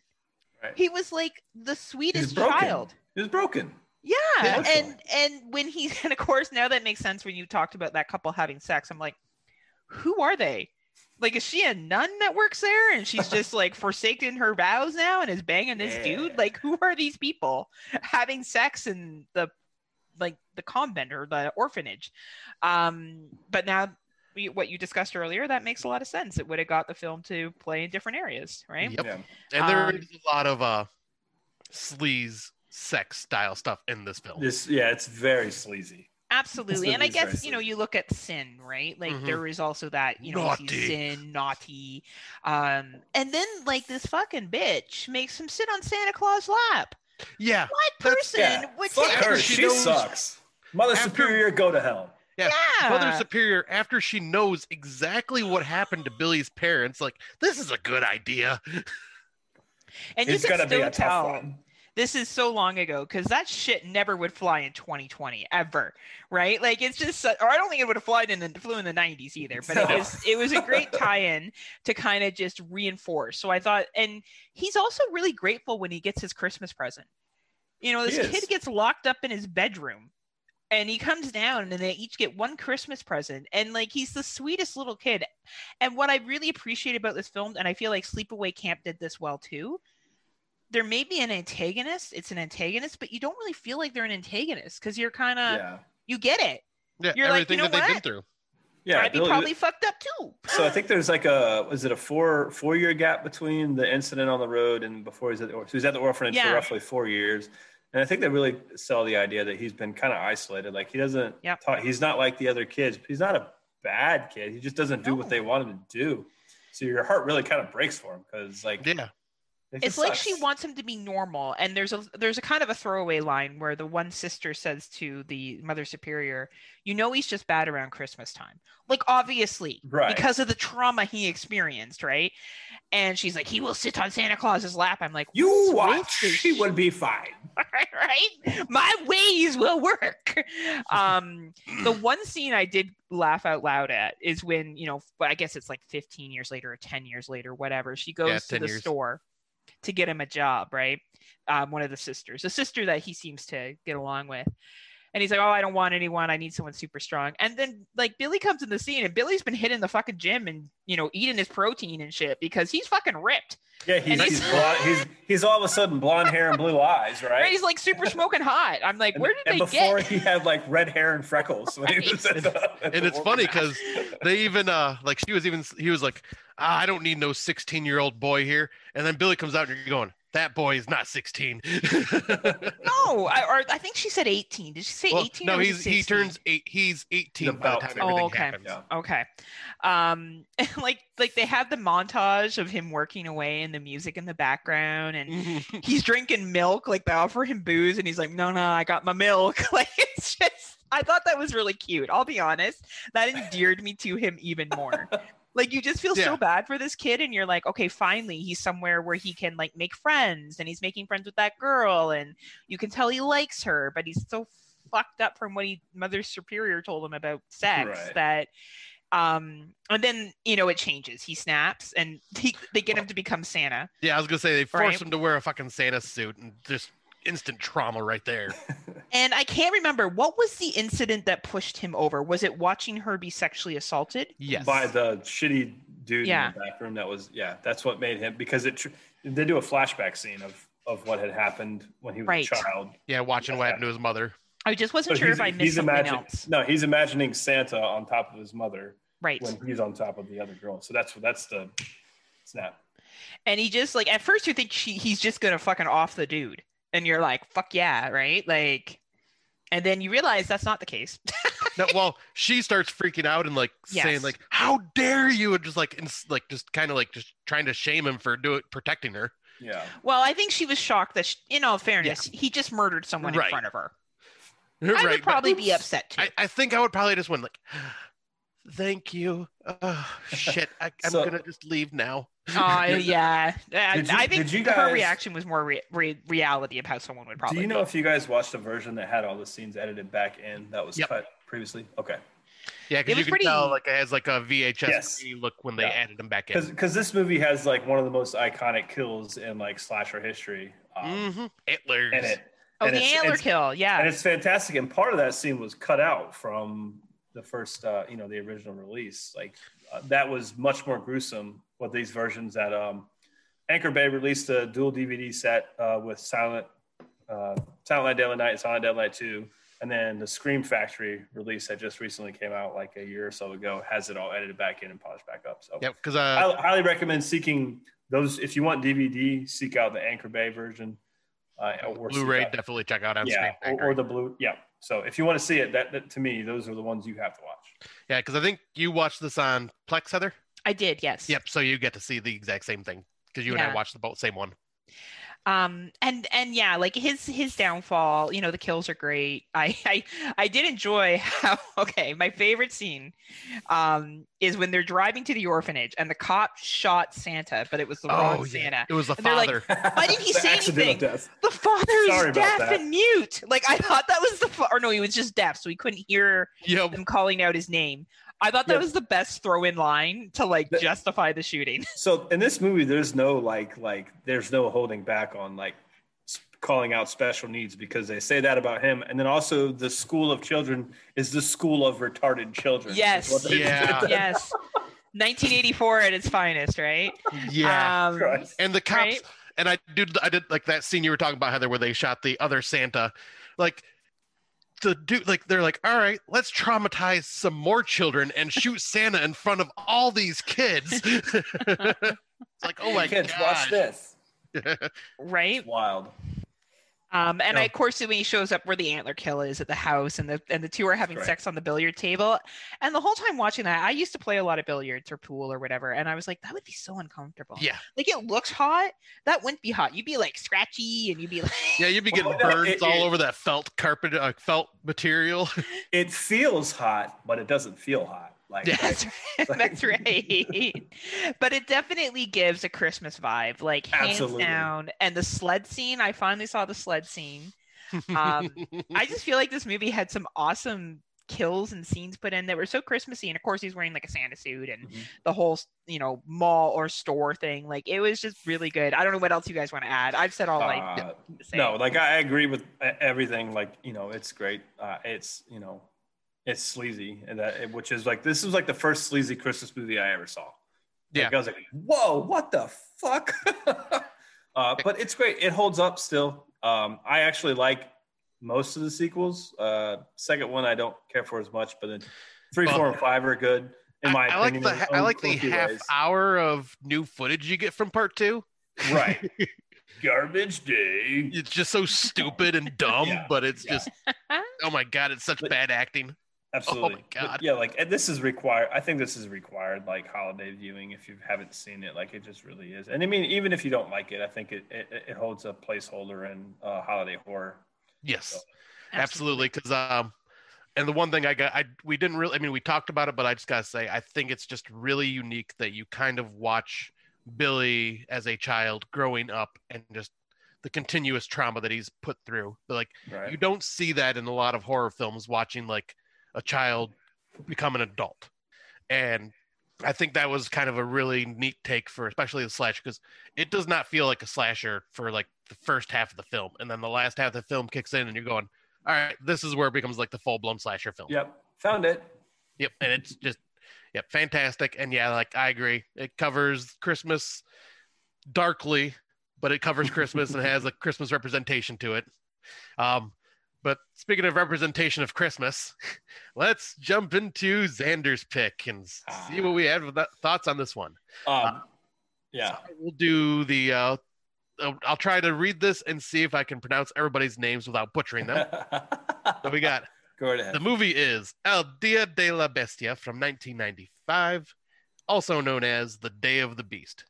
It is a 95 Spanish black comedy horror film co written and directed by Alex de la Iglesia, starring Alex Angulo, Armando de Razza, and Santiago Segura. Both Mario Grazia Cucinotta and El Gran Wyoming have small roles in, roles in the film as well.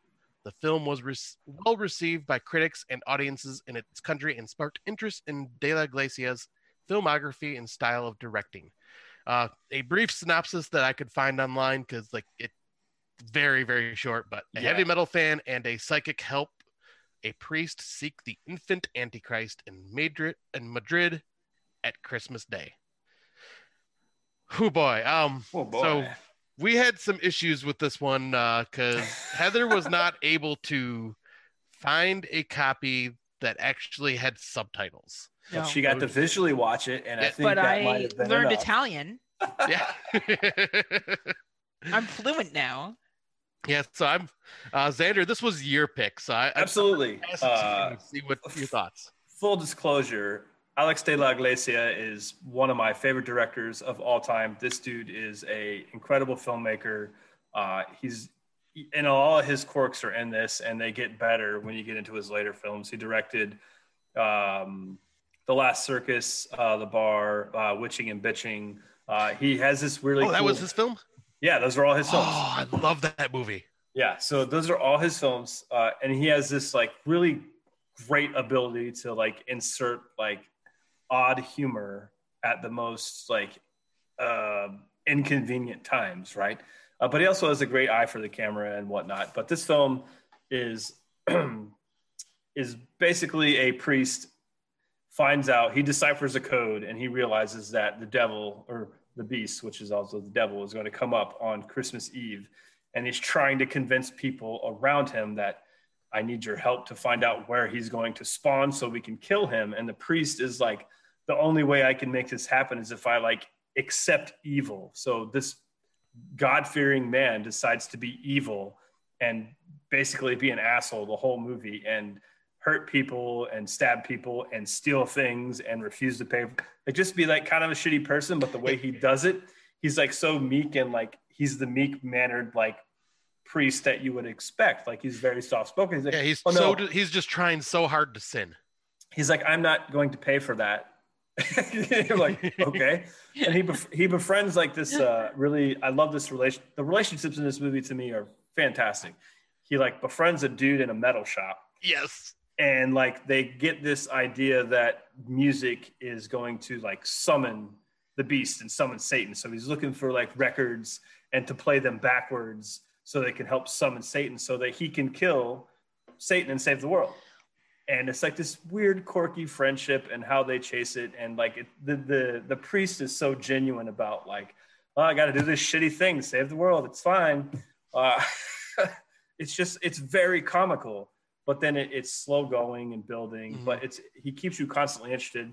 This film doesn't particularly scream Christmas at all, uh, with the exception of one scene, and it happens on Christmas Eve and Christmas Day. That's the whole thing. Yeah, because I think the one scene that I can remember was uh when they run through someone else's apartment and the little girl is thinking that that, that it's Santa Claus and they're wa- she's watching the like a commercial on TV with Santa in it. Yeah.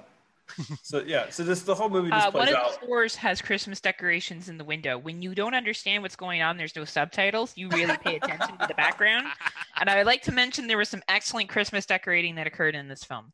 Yeah. So it- Okay, you- I didn't notice that. Yeah. So you're just That's because you were too busy reading the subtitles. so true. You could do both, Heather. It's not that hard. Um, Did you Yeah, you- notice the Christmas decoration, Sander? No, I did.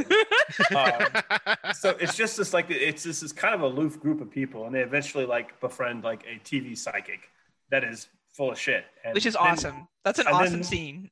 And then he realizes, oh shit, this crazy priest might actually be talking about something. And they, you know, they wind up doing acid with virgin blood, and yes. like it gets so fucking weird, but it stays funny. Uh, it's highly entertaining, and I cannot like praise this movie enough. I, Alex de la Iglesia to me is a fucking genius, um, and I I, I would lo- I can't wait to hear what Old Smoke Show thinks here and get Heather's interpretation without words. Uh, it, but I will say it doesn't feel all that Christmassy, and it kind of is a little horror light, even though it picks up stronger in the end. Uh, it's more of a like a, a just a weird story, black comedy that has eventually gets to horror, but that's only in the last like 15. But Yeah. great film. Um, Heather, do you want to go next, or do you want me to go next? Um, you go. I'll All right. save the best for last. All right. Uh, so yeah, I'm pretty much right there with you, Sander. This, uh, especially the relationship between the metal metal dude so and great. the priest. It's like they build such a good like bond with each other Yeah. and chemistry. The friendship is there. Um, like you even get to like just chill there, like when he's chilling with his mother and uh, his naked grandfather is just walking around the house all the time. like you see his, you see him give his naked grandfather, like uh, the metalhead Acid. dude, uh, give his naked grandfather acid just because he's just old and doesn't care anymore. And He's like, it helps him get through the day. It's fine. yeah. um, it's like just some of the like this is the part that saddens me that Heather couldn't watch it with subtitles because the dialogue is freaking hilarious in It's some of these scenes. But man, it is such a bizarre film. Like I. I didn't realize that I forgot Iglesia did uh Witching and Bitching because that movie was just so Top entertaining notch. and so Yeah. makes sense now. Like thinking, I'm like, Mhm. oh yeah, these movies are perfect together. Right. Um, but yeah, that's I just had a blast with this. Uh, it was frustrating, I will have to admit, trying to watch it on Tubi because unfortunately my roommate was downloading something the entire time while he was gone, and it sucked up my internet. So the hour Slow and going. forty minute movie took me about two hours and twenty minutes to get through. Yeah, because it just kept buffering and just like I was What like, was all right, he I'm. downloading? He was uh Cyberpunk, Oh, okay. so Uh, massive game. yeah, wow.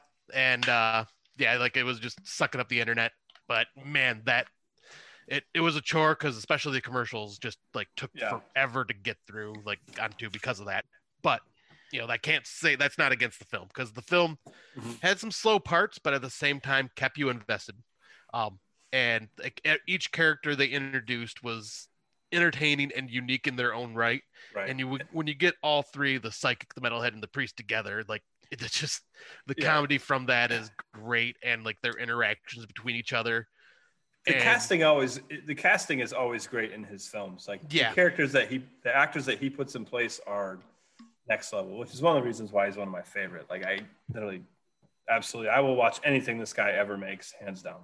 yeah i am i'm going to be looking back some, for some of his other filmography now like that i have oh, not Oh, yeah. seen Yeah, Um, the bar is on Netflix and the last circus is I don't know where it is now. It was yeah i have seen the last circus too because i completely forgot that's why i watched witching and bitching because i seen last circus and i found out oh this guy did that okay same guy. yeah so I, okay so i've seen three of his movies now yeah, Yeah, he's look got at me many go. more. He's got many more. Um, but yeah, then I do love that third act where the the horror does start to ramp up, and you get like the uh, silly looking uh, CGI goat demon walking black- around at the yeah. end. Basically Black Phillip in circa 1995. yeah, but if, I remember, awesome. if I'm remembering correctly, it had like a flopping penis too. if I- uh, but yeah, it, this was just a all around fun film. Yeah. It mentions Christmas Eve and Christmas Day, Yeah, and like you see just- some And some Christmas decorations. yeah, I'll say in some Christmas decorations.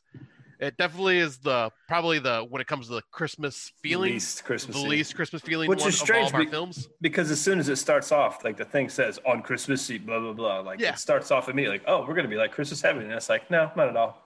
Yep, exactly. but like yeah, this this film though is I recommend it. It's just it was a lot of fun and it was highly entertaining. and uh now I want to get Heather's uh visual interpretation of the film. Well, first of all, this is a very much a Christmas film, and I think you're wrong. Because this is about Christ, the Antichrist, and the Jesus is the reason for the season. Fair enough. Valid point. So you know what? Santa is not always Christmas, guys. Fair point. I actually like this movie. I liked it more than Castle Freak, and I it was in a different language um, because I thought even even with watching it and not verbally understanding it, what I what I did go back and do is I read the Wikipedia plot summary, Okay. and that helped a lot because I was able to look back to scenes in like I have a pretty good memory that if I watch something and I read something afterwards, I can try to match it up. And I'm like, this would have been funny with the subtitles because It's hilarious. there was It's parts I really even laughed without knowing what was going on because there was just funny shit that was happening on the screen, like the Yeah. like the drugs and the grandfather and like the the, the, the goat. Like there was just shit that was funny that you didn't need the translation or even the TV psychic and his like stupid commercials. Like And that's great filmmaking. exactly, and that shows you what you can do with the language barrier right that i could still read expressions i could still understand what you know i didn't get the full plot obviously um and th- but when i read it i could look back and go oh okay that's what that meant. Okay that's what they meant. That's what they were doing. Um so is this christmas like done up like what we expect in north american christmas? No but maybe this is representative of what christmas is like in other parts of the world. Maybe they don't over dress up shit This everywhere is very true. Yeah, and I don't know. maybe that's how it is is and really when you're talking about you know depending what you believe um christmas was, was supposed to be the birth of christ so if we're looking at the birth of the antichrist that's pretty connective to it so i hope to one day find the subtitled version in canada It is available on Blu-ray. So so i could buy it i don't know if i'm Oh, that in love with it Or we Um, could see if our I- good uh, our good friend could get it on his Plex for you. If someone owns it and could upload it for me on their plex that would be great Yeah. so i could watch it or you Um, could just buy it and support it, Heather. I don't see the fucking problem here. I know. I'm sorry, Sander. I'm um, I'm a bad person. And I'm gonna. Rox- I'm you gonna pissed actually- off Roxy. She barked. I know. Roxy's like, I'm not down with this illegal shit. and actually, and Heather, I recommend if you can do it, also find Witching and Bitching and Last Circus because Look, I'm gonna have to buy all this shit now, so Sander doesn't judge me. I'm gonna be like, The oh, bar is on Netflix. oh, no, Hopefully, it's on go. Canadian Netflix. Hopefully, it's on. Eh, hopefully- probably fucking not. Who knows? Who knows, right? We don't get all the movies. I, I 'cause get it. You guys don't deserve Alex De La Iglesias. It's fine. That's true. We haven't earned it yet. Really, that's what this comes down to. We haven't earned it yet. But I can comment on the filmmaking. It was excellent. You Yeah, can tell that this director knows what they're doing. I would, if I ever was to teach a course at any university, like I would teach it about him probably. Yeah. That'd be and there's a reason why. Yeah. You know, so I think if you like black comedies, I think if you are more of like religious, I think you may find this funny because it maybe and maybe if you would say, hey, yeah, this is how Christmas is in other parts of the world. It's just North America where you guys, you know, put tinsel on everything. right. Um, you know, maybe maybe that's just an us thing. So, but I enjoyed it. So thank you for bringing something different, Sander. Uh, to You're very the welcome. yeah, thank you for Uh, this. I, I, I hopped at the chance to bring my favorite director on. Like I, I didn't. I knew this was a movie of his, but I wasn't aware that it had any sort of Christmas like reference. So when I was digging, I was like, ah, I don't want to pick anything. So I was like digging hard. I was like, oh fuck, this one is? Are you kidding me? So You've Yeah, I'm- definitely expanded our audience's like knowledge. I I feel hope like so. That's what I was next hoping. episode, I you're not gonna you be guys on. Show. Well, I listen to you guys show, and I know what you guys talk about, and I was like, oh man, I, I really like. I really genuinely tried to bring different things today that uh, would like you know open everybody's um, viewing habits. You check really out. have, and you And- came with the knowledge. Like I don't know, Scott and I are going to be like in January. and be Ah. like, so I really like this movie. you 'cause it say that good." now until on the Facebook group they're like, "Will you fucking tell Sander to shut the fuck up?" Who does that guy think he is? What is this Academy Award critique? Uh, though No, I do don't have think to say, this will show you how much research that goes into the Friday Nightmares podcast when all of a sudden we're talking about Alex de Iglesias, and I had no freaking clue that I had watched two of his other movies before because that's how much research I did. That's how prepped I am. Well, you know, this was our Christmas. We were just taking it easy, Sander. We knew you were coming to on. Be, to be fair, I, a- any other director, I probably wouldn't have known. But like, like you know, you have your guys, right? This is one of my faves. So like, Right. Well, and the sad thing is, when I was writing out all the like the information on uh on paper, I'm like, Iglesias, that sounds familiar. Like Alex de Iglesias, that sounds familiar. Just I I could have easily went to IMDb. My ass just was being lazy, and I didn't. You're too busy with your f- OnlyFans and all your ladies. True. Like Scott, we all know what you're doing, and your Gremlins calendar. So like, Yes. you're just too. You got. too hey, we all going love the. Gremlins calendar. Let's not. Right? We all love the Gremlins calendar. I'm glad everyone Every else day, does. what's going to come out of the calendar? I don't know, but next year somebody's got to find a fucking critters one to give them. Yes. Oh. yes, that'd be amazing. So for all of the women out there that are competing for Scott's affection, um, listening to our show, um, can you? Hand make a critters advent calendar for him next year, and you will win his heart forever. yes. Uh, there you go. It's like The Bachelor, and I can be that friend that consults him at the end that comes on and is like, It's not a rose. Uh, uh, he hands out a crite at the end of every yes. Here's your crite. Yes. Oh my god, that'd be amazing. Uh, so uh, we could just uh, jump on to our final Yeah, yeah. film of the evening for our main topic. whoa, whoa, whoa! It's not our final film. Wait, yeah, it is. No, better watch out. And oh, oh, oh. Yeah, okay, never mind. you fucker. I missed one. Look, I know you're trying to rush through this, Scott, but don't worry, we'll make Not it trying quick. to rush that much. I completely slipped my mind. Um, but all right, the next film on our uh, episode is going to be, I don't know, I don't think anyone has heard of this movie at all. Um, but it's this little known title known as Krampus from 2015. The good Krampus. What? Not Mrs. Claus or Krampus Claus or whatever those are out there The now. return of Krampus. The revenge of Krampus. oh, but uh, Krampus is a 2015 American Christmas comedy horror film based on the eponymous character from Austro Bavarian folklore, written and directed by good old Michael Dougherty, known for Trick or Treat, and co written by Todd Casey and Zach Shields. The film stars Adam Scott, Toni Collette, David Kushner, Allison Tolman, Conchata Ferrell, Emjay, Anthony, Stefania LaVie, Owen, Lola Owen, Queenie Samuel, Maverick Flack, Sage Hoonfield, and Krista Stadler. Woo, that was a lot of names. Uh, You did it. in the film, a dysfunctional family squabbling causes a young boy to lose his festive spirit. Doing so unleashes the wrath of Krampus, a fearsome horned demonic beast in ancient European folklore who punishes naughty children at Christmas time. As, Chris, as Krampus lays siege to the neighborhood, the family must band together to save one another from a monstrous fate. Krampus was released in the US on December 4th of 2015 by Universal Pictures. It received mixed to positive reviews with many critics praising Scott and Collette's performances, the horror elements and humor, while its tone, pacing, and final twist ending received criticism. The film had grossed over 61 million against a 15 million dollar budget. All right. So this one is kind of like Michael Dougherty it did with uh for like Halloween feeling films with Trick or Treat. I personally think he nailed this as a Christmas film. Like, um, and since Sander is our guest, I will pass it on to you and get your opinions on Krampus. Yeah, so I think you're 100% right with Dougherty nailing down uh, Christmas. And the reason I say that is because, like, so the things you think of uh, on Christmas are cold, snow, right? You think of you think of family, uh, you think of eating, and you think of gift giving, right? And and all these things are very strong in this particular film. Um, I absolutely adore Toni Collette, like one of my favorite actresses of all time. No matter what she does, I will see it.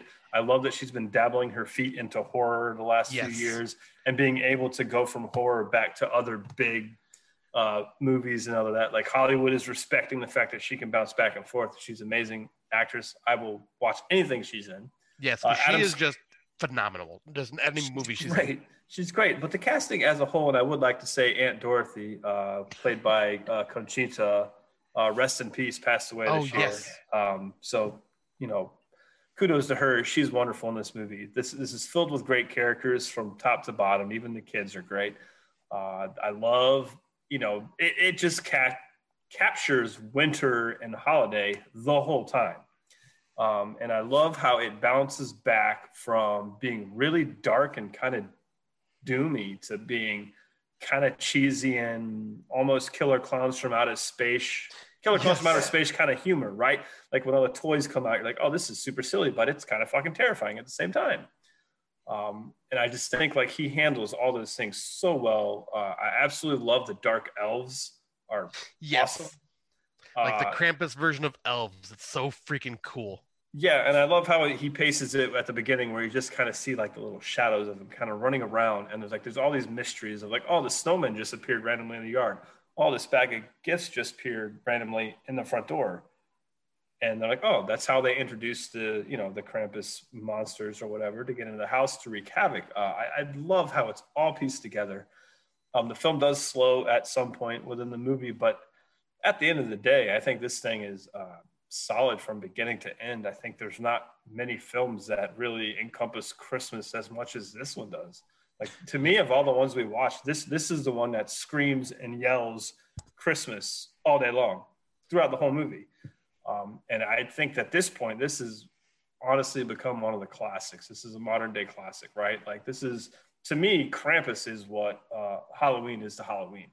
Like it really truly is because it, it it took all the things we had in Christmas movies before and it really just amplified it and made a great film with uh it had a lot of money put into it, which is a huge benefit, which a lot of these Christmas horror movies don't get that. So there's plenty of money put into it, amazing actors, and a great director in Michael Dougherty. And I think this thing is is, is one of the best Christmas films you could ever Christmas horror films that you could ever watch. Like there's there's not many better than this one. So I'm completely agree with you. Um, I'm gonna toss this to Heather though, because this, this was one of her picks, which I'm glad she did. But uh, Heather, your thoughts on Krampus? Well, originally I wanted to watch this when I was still married, and my ex-husband refused to watch it, and that's what really led to my divorce. Um, nice. was it Krampus or was it Adam Scott? Tell me. Um, it was definitely Krampus. Um, of Scott for but this movie also represents the legend of Krampus Yes. really, really well, and and I really want to give it props for that. I think Krampus in this is presented in a way that is scary, but almost gives you a lesson. There's a big moral lesson throughout this, Right. right? And the grandmother in her role is exceptional and some even great lines where she's speaking i believe it's in hungarian is it hungarian I think it might be German. Yeah, Or I think it it's German? German. It's German. german Yeah. and then she sp- switches to english and they're like english i knew it I, like there's little lines like that that were thrown in that were just funny like Yeah. they were or all right kids we're going to make some peppermint schnapps like just funny shit that she threw in the dinner table conversation or even when they come in as a family from the pageant and the opening scenes of showing people at the mall and the fighting really shows how north america has diluted what the quote unquote meaning of christmas is Yep. basically you know not to get too deep here but consumerism and you know this this need to do all these things right? And and to have the best and to be the best.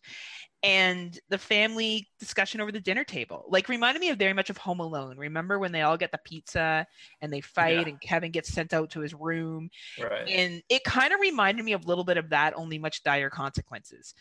And yeah i agree the slow build up of the monsters the slow picking off of the family members Yeah. and the comedy like the little gingerbread man and shit The like I was fucking- love the hilarious. gingerbread men. It's and the a- it's dog like- eating the one gingerbread man like you almost wonder if they're going to make it Yeah. yeah. right That's why I, I uh, akin it to like Killer Clowns from Outer Space because it's so funny and kind of dumb, but you can't help but like it. Yes. Yeah. And they give the illusion. What I really respected about this movie is I thought everything was going to be okay. I Right. really thought that somehow this kid's going to have that standoff with Krampus and it's going Spoiler to. alert. Well, we do spoil movies. We spoil these that we're watching. So we're going to spoil this movie. If you don't know that from listening to our show, and welcome, we spoil movies um in that final scene uh where he basically confronts Krampus and says all those things I thought that was really well done like I really felt for the kid and what he was He's a great actor.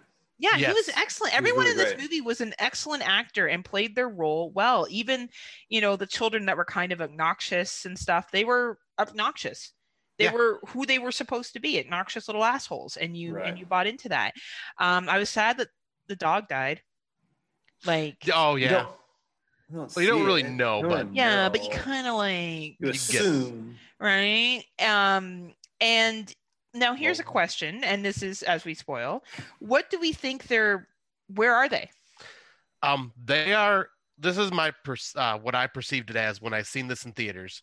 Um, I because like when it did the whole, oh, he wakes up and he's going back down to his family like nothing's happened. I was like, all right, this ending just pissed me off.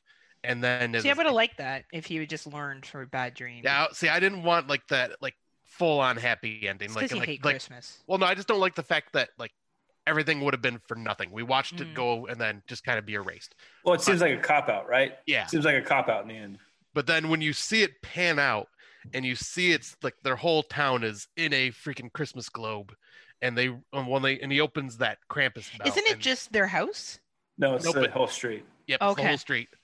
And when he opens that bell and you just see everybody register in their brains like, "Oh shit, this really happened." And then they like realize what I'm thinking happened is they're pretty much in Krampus's version of purgatory. Pur- they are right, stuck yeah. to relive this moment for the It's rest their of their for- lives. It's their forever punishment, right? so their forever punishment is to relive christmas day and have hot cocoa No, like the whole event. Be terrorized. up yeah but it that's not but they wake up on christmas day Yes, but So I think after everything that, happened leading up to christmas day yep. so how are they reliving it Because I think they realize, like, because I think it's something they are stuck going to be living every Christmas now. I thought they were gonna just be stuck in the globe, and that's it. I didn't. No. I didn't look that. I just thought they were stuck in a globe, in this As- ideal because a globe has an ideal image, right? Like Yeah. it always looks snowy and happy and whatever. Because there's no hint that they'll relive it because technically they, he has the bell now. He's been given the bell, right? Which we heard from the grandmother that that was the final thing that would happen with Krampus.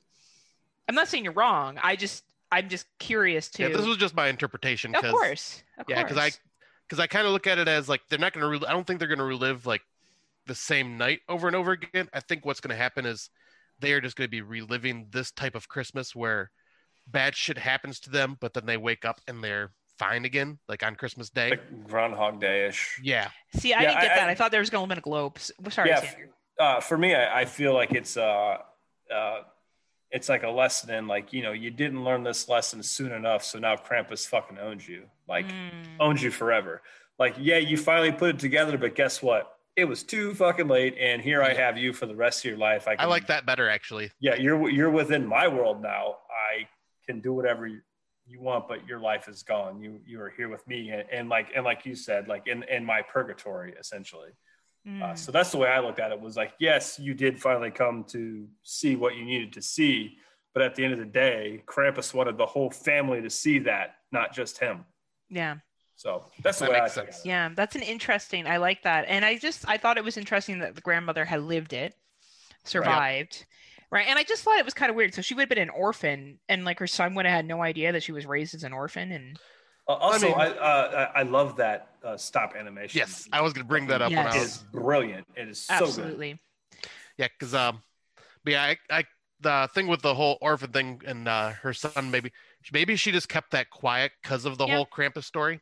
Absolutely. Maybe. Um, and also that generation doesn't necessarily share that kind of stuff, right? Like, right. Coming from a different generation, but Christmas wise, I I don't think you could have a better Christmas movie. I remember when I watched this a couple Christmas Eves ago, and I took my dog out for a walk, and it was one of those Christmas Eves that were was really cold, and I remember being like creeped out as I was walking past a park near my house, and the and the wind was blowing, and it was just that bone chilling cold that we can get. Um, up in the northern area and like I was like, holy fuck, Cramps, it's gonna come get me. Like it was really like it ingrained in my head, and I think that's really awesome. Yep, I completely agree. Um, so yeah, my thoughts are pretty much mirroring everybody's. Though, uh, whenever I tell somebody about this film, I tell them, "Do you like National Lampoon's Christmas Vacation? Do you like Gremlins? Do you like Home Alone? Do you like Rudolph the Red-Nosed Reindeer? Because you are getting a mashup of all these films pushed into one." Rudolph the Red-Nosed Reindeer. Yes, with the grandma retelling of Krampus. That's what that reminded me of. Oh, okay. Um, but the whole fa- dysfunctional family dynamic was covered perfectly because this happens in a lot of American families. Like for Christmas, getting together with your family, it's not always the greatest. You always have someone that you'll bump heads with, but you're always trying to play nice and just put that fake Yeah. smile on. And, uh, you know, that was nailed in Christmas Vacation perfectly. And that's what Well, that reminded me of. It, it's nailed here too, where Adam Scott's telling his son, Yes. he's like, "Oh, we got to be nice to our family because they're our family," and blah blah blah. And he was like, "I don't know why I'm telling you this.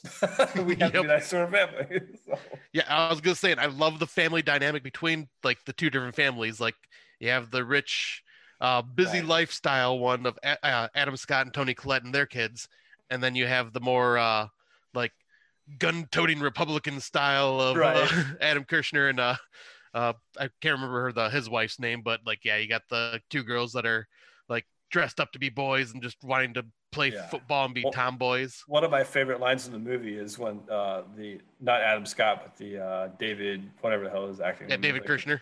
Yeah, he's like, "Your fancy ass neighborhood's getting destroyed to shit." Uh, but yeah, I just like this because like the first half of this film just feels like a good old like just get together family Christmas movie.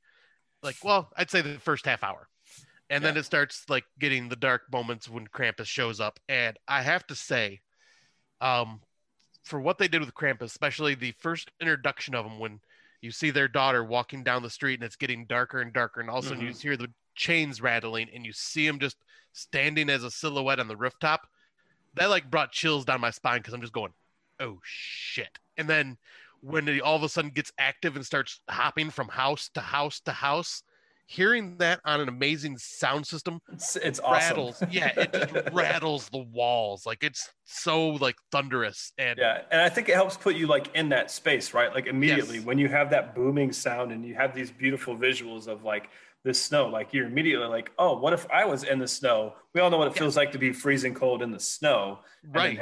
if you heard these sounds coming behind you when you were that fucking cold, that's terrifying as shit. Yeah, and- and and if you know, like when you have a huge snowstorm, it gets like really silent outside, and you Right. can hear, Hear everything. and it's everything's echoey.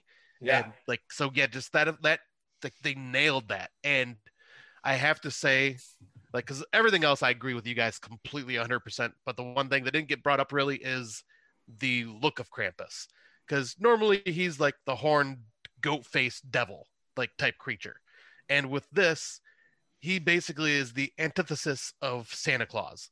He's got like a deranged looking Santa Claus face that's all warped and stretched out, like he's almost wearing a fake Santa Claus mask. And I think like when I first seen that, like I was like completely unsettled. I'm going, holy crap, that is freaking creepy as hell. Like just the way his mouth is just stretched out and you have the giant tongue rolling out and everything. Like I thought the design for Krampus was incredible in this. And like I figured it like fit the representation of a demented version of Santa Claus. Yeah, and for those that are interested, there is a book called The Art of Krampus that has a foreword Yes. written by Michael Dougherty, and the uh, art director does all. And it's fant- I have it. It's if you're if you love the visuals in Krampus, that book is a great coffee table book just to have and thumb through. So I That's would love to look through that. it's cool as fuck. That's really cool. All right, and then as Heather corrected me earlier, now we are on to the last film. Scott's just excited to be done. it's it's it's gonna be a day. We'll just say that much. so the the final film for the night is uh, Better Watch Out from 2016. It is a psychological horror film directed by Chris Peckover and written by Zach Kahn and Peckover. Stars Olivia DeJong, Le- Levi Miller, Ed and Ed Oxenbould. The film had its world premiere at Fantastic Fest on September 22nd, 2016, and was released in the United States on October 6, 2017, by Well Go USA, and in Australia on November 23rd, 2017, by Rialto Distribution. Uh, the synopsis is Ashley travels to the suburban home of the Lerners to babysit their 12 year old son Luke during the holidays. She must soon defend herself and the young boy when unwelcome intruders announce their arrival. So we will be spoiling this film. There, there's no way we, we always can't. do. all of them apparently. All of them. We spoil life, actually. Yes. No, I, I try. I, well, I've been the whole show. I've been like trying myself not to just do it, just out of habit. Like, okay, don't. oh, we only do we do it for our the segment. We always do. Right, yeah. Um, yeah. So if you haven't seen Better Watch Out, because there is a pretty big twist that Way to call me out, Heather. Sorry. you know. I was making a joke. sorry, Sander. Sorry, Sander. Please keep coming with your knowledge, so Scott and I look smarter when we repeat everything you said on this last episode. like, sorry. like it's our own knowledge. Like, sorry, we had to re-record the. I'll be like, show. did you know in the '80s there was sex at PlayStation? I just learned this myself and had no help in finding this information. Um, but yeah, we will be spoiling it because there is a pretty big twist that There is, and this one is significant. Yeah. So this is something on our show that we would question on whether spoiling because like the twist is kind of important to. oh, it is, it is. Yeah. So if you have not seen Better Watch Out and you don't want it spoiled, then skip ahead. Yep. Or jump out or pause it, go to Shudder, watch it there, and come back. Does anyone actually do that? Maybe. I used to do that back in the day when I. uh Okay. One of the first podcasts I listened to that got me into listening to podcasts was it came from the basement, and uh they would do segments and talk about stuff. And they're like, "Hey, pause it." I'm like, "Oh shit, I'll pause it, watch it, and then I come back like a day later." So yes, it does happen. All right. Well, Sanders like laying the knowledge down. Loving this. I love it. Scott's like, finally, someone talks back to Heather. Yep. Put her in the place. Um, Usually, but Heather bullies me for three hours. That's our podcast. it's pretty much true. um, but uh, Sander, have you seen this before? Uh, I had seen it before, but honestly, it'd been a while, and I, I was confusing parts of this movie with another movie. So Oh, okay. it was good to go back and watch. Well, I'll say we might as well uh, just, uh, since you are our guest, we'll just jump on with you first and uh, get your thoughts on Better Watch Out. Yeah. So if uh, so, what rewatching it this time, I akin it a lot. It had a lot of things in common with the Babysitter, which is a Netflix film. Yes. Um, I think the Babysitter is a better film, but that's a different discussion. Um, so this definitely it's it has like all the things of Christmas, right? Like there's Christmas lights, it's cold, there's Christmas music. Uh, but I, I, the whole movie, I kind of felt like something was kind of missing from it that I couldn't really put my hand on. Uh, but I like the babysitter, and this kid is like a good son. This is like a, a, a weird version of the good son too, right? Yes. Like think Macaulay Culkin of the good son, but this this kid's much more like broy and cheesy. Like he's very confident that he's gonna bang this beautiful babysitter. And Yeah. he's 12 and she's like 18. He's like, I'm gonna, I'm gonna fuck her. You're like, no, you're not, dude. Shut the fuck up. But he's so like confident. Uh, yeah, is, he's got uh, so much confidence, which uh, goes. I gotta say, for the kid actor who played this kid, fucking bravo! Like he, Yeah, like I, I, I don't, I don't know how his parents read the script. It was like, yeah, it's fine. You can say her pussy tastes like cotton candy. It's fine. like, it's fine. You can say that on screen. It's fine. Um, so, but I think it does like a great job of like switching it on you. Um, so like like you know the synopsis says like an intruder comes in and like oh shit the intruder's here, but then there's a revelation of like oh this shit was intentional. Yep. This little fucker and his friends set you the fuck up, which like infuriates you, right? like what the fuck is wrong with this kid? He's clearly sadistic. That's why I call him the good son too.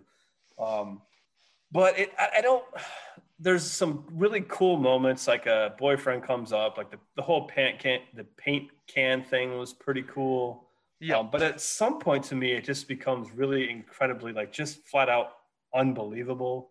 And to me it kind of lost its all the charm it had at the beginning seemed to eventually fade for me for whatever reasons.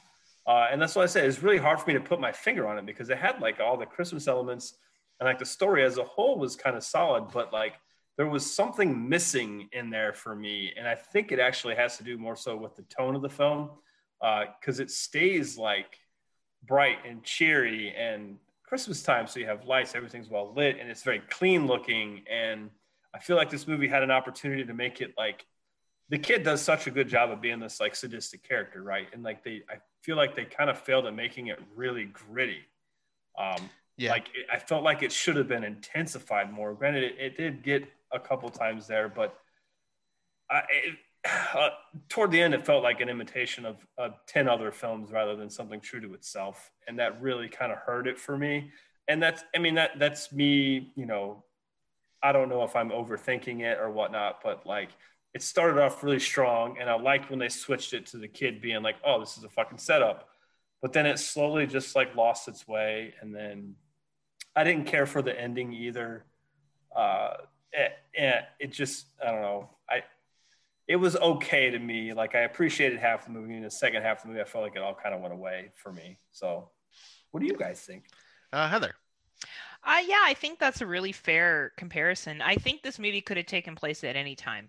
Right this didn't like- really feel like there wasn't, besides like the house being overly decorated for Christmas in some cases. Yep. And uh, the child wearing an ugly Christmas sweater. Yes, an ugly Christmas sweater. It was all kind of like, hey, it's Christmas. Did you guys know it's Christmas? I'm not sure if you know it's Christmas, but it's Christmas. Yeah, because this Um, is lit- like because that is like literally the best way to like kind of like find out if a movie like has that holiday feel. Could this take place any other day? And This could have been, a July 4th Yeah. barbecue. yeah it or it could have been no- president's day and it wouldn't have made Yeah. any I mean, difference it could have just Right. been a regular weekday. yeah it, it just felt more like a home invasion film than a christmas film honestly Yeah. right? Um, I will say I really enjoyed the awkwardness between the babysitter and him. There were parts where I was cringing when he was trying to pick, put the moves on her, and it made Yeah. me uncomfortable. Yeah. Um, probably because I her have to fuck her babysat kids that are like that age difference and had them kind of hit on me. not that, not to that extent, but like, you know, it kind of gets a little creepy when you're a young woman with like a young man that probably doesn't need a babysitter at twelve. yeah Um, right. So anyway, I, I that was probably more of my own reflection in that scene. Um, but it was I thought the main character's interactions were good. I thought his friend was funny. yes Um I very like young version of uh, Jamie Kennedy and Scream, Yes. right? Like that's the Yes. vibes you kind of get from him. Absolutely. And I thought the setup of them playing video games or like talking in his bedroom before she came over was really good. Um, I really agree. The first half of this movie was really strong. Then the twist happens, and he's kind of at first you're like, oh, he's just upset that she's rejected him. So she's he's doing these weird things. But when he kills that one guy and he Yeah. lets down the paint can, which is very Home Alone-ist, and he's like, "I've Yep. always wanted Yeah. to try this," and was a shout out. I was like, "All right, we went from like." I have a crush to I'm a fucking psychopath, and like And no time, and no, and no No hints time. beforehand, other than the fact he was a teenage, a prepubescent boy that had an feelings his babysitter. Yeah, right? Like it to me, and then you know the shit he does with the other boyfriend outside, and then he kills his friend, and he's like, "Look what you made me do!" Like he does this whole narcissist, crazy psychopath shit, and that's where it lost it for me. I felt like that got too much too quickly, just too over the top. But otherwise, I enjoyed the interaction. But yeah, this movie was Christmas because it was based at Christmas, not Yeah. because it, you know, and it snowed outside. It was- It was cold. And I'm pretty much uh, right there with you guys. Like, yeah, this has like the only reason this has a Christmas feel is because of the decorating. There's no Yes. other reason. Um, but like I and yeah, I agree with like that twist for him to go from like just macking on his babysitter to just complete and utter psychotic narcissist. Guess So- I'm gonna Let the kill bodies everybody. hit the floor. Let the bodies yeah, hit just the like floor. it, it was a it was like a just flipping a switch with him, and that was like you didn't like. And you know, I've I've watched this movie, I'd say about four times now, like since it's come out, like once a year almost. Um, and like I try to pick up because you know, like try to give you little clues of what's going on, like on your rewatches, you can kind of pick up on things that the kid's doing. Um, but there's still not any signs to show that he's that freaking psycho. right. And you know, I have to say it because I will probably get called out and uh, like by one of our podcasting buddies for you know saying I with the movie The Lodge and saying the stuff that I said about that film. Um, with this film, I also do not like the fact that this 12 year old boy somehow came up with this elaborate, foolproof plan to pull all this shit off. There's And no How long are the parents at the fucking party for? Can we just mention Right. that? No. What is this, like a five day party? Right. but yeah, like I cannot even buy that this 12 year old came up with all these elaborate ways of taking out her uh, ex boyfriends and being able to cover it up. Like, there's no fucking way he could have done that. and No like 12-year-old's overconfidently, like Yes. never for one second did he, no matter what went wrong, not for one second did he think it wasn't going to go his way. Not for Right. one. And being able to just like pull everything off and then pull it off in such a way that you know he's believed at the end that you know intruders actually came into the house and did all this and while he was sleeping. Like come on. That's ridiculous. Like it's and that's the same issue i had with the lodge with a lot of things that happened in that movie. And i you know i can't judge that movie and then not do that to this film because it's yeah. Fair. But- fair. um, but yeah, like the, I still enjoy it, but yeah, it's it loses me about I'd say the third act when he just kind of goes Yeah. the full blown psycho route.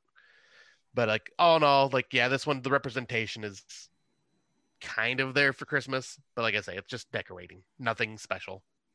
Yeah. But I agree.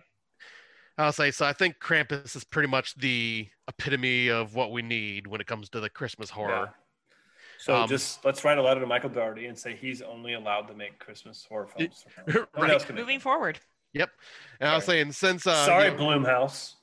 and since we were talking about some films that have missed the mark when it comes to uh, the holidays, we uh, wanted to jump into our out of the dark segment with a topic of what is missing in holiday horror. And I like Heather and I were chatting about this, trying to think of an interesting topic. And when she brought this one up, I instantly came up with one that I thought would be really freaking cool. I even Googled it just to see if there was anything out there that I have not seen before that might have already done it.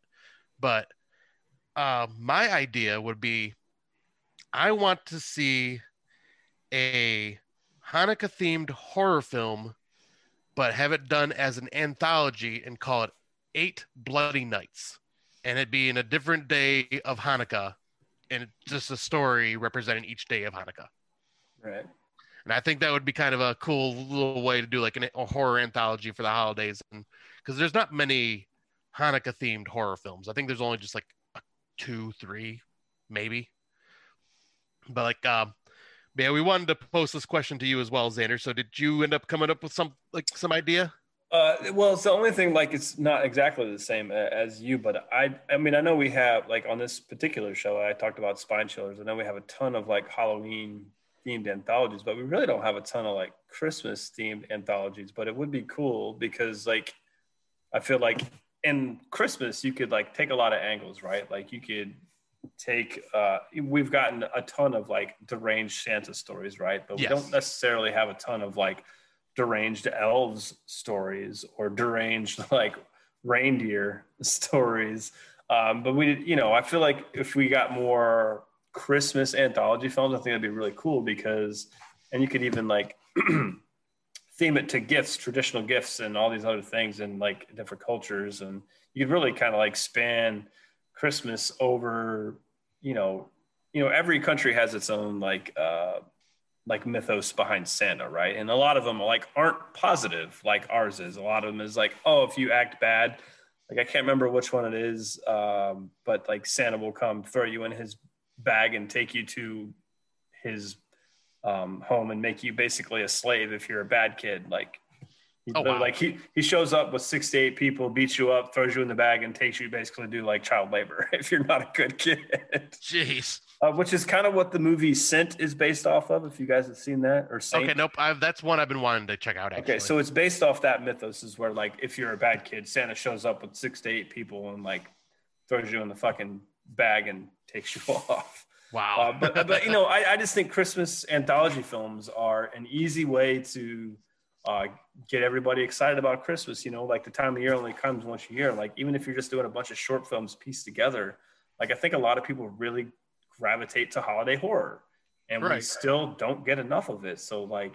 I know there's a ton of anthologies for Halloween, but there's not any for Christmas. I would just love more Christmas anthology films or an anthology film if you want to talk about all holidays. Like, why don't we do an anthology film that has like, here we go. We start on Halloween. Oh, guess what? Now we have Thanksgiving. Oh, guess what? Now we have Christmas. Oh, guess what? Now we have a little segment on New Year's. Like, what if you had a little Well, anthology? you are film? describing Into the Darks.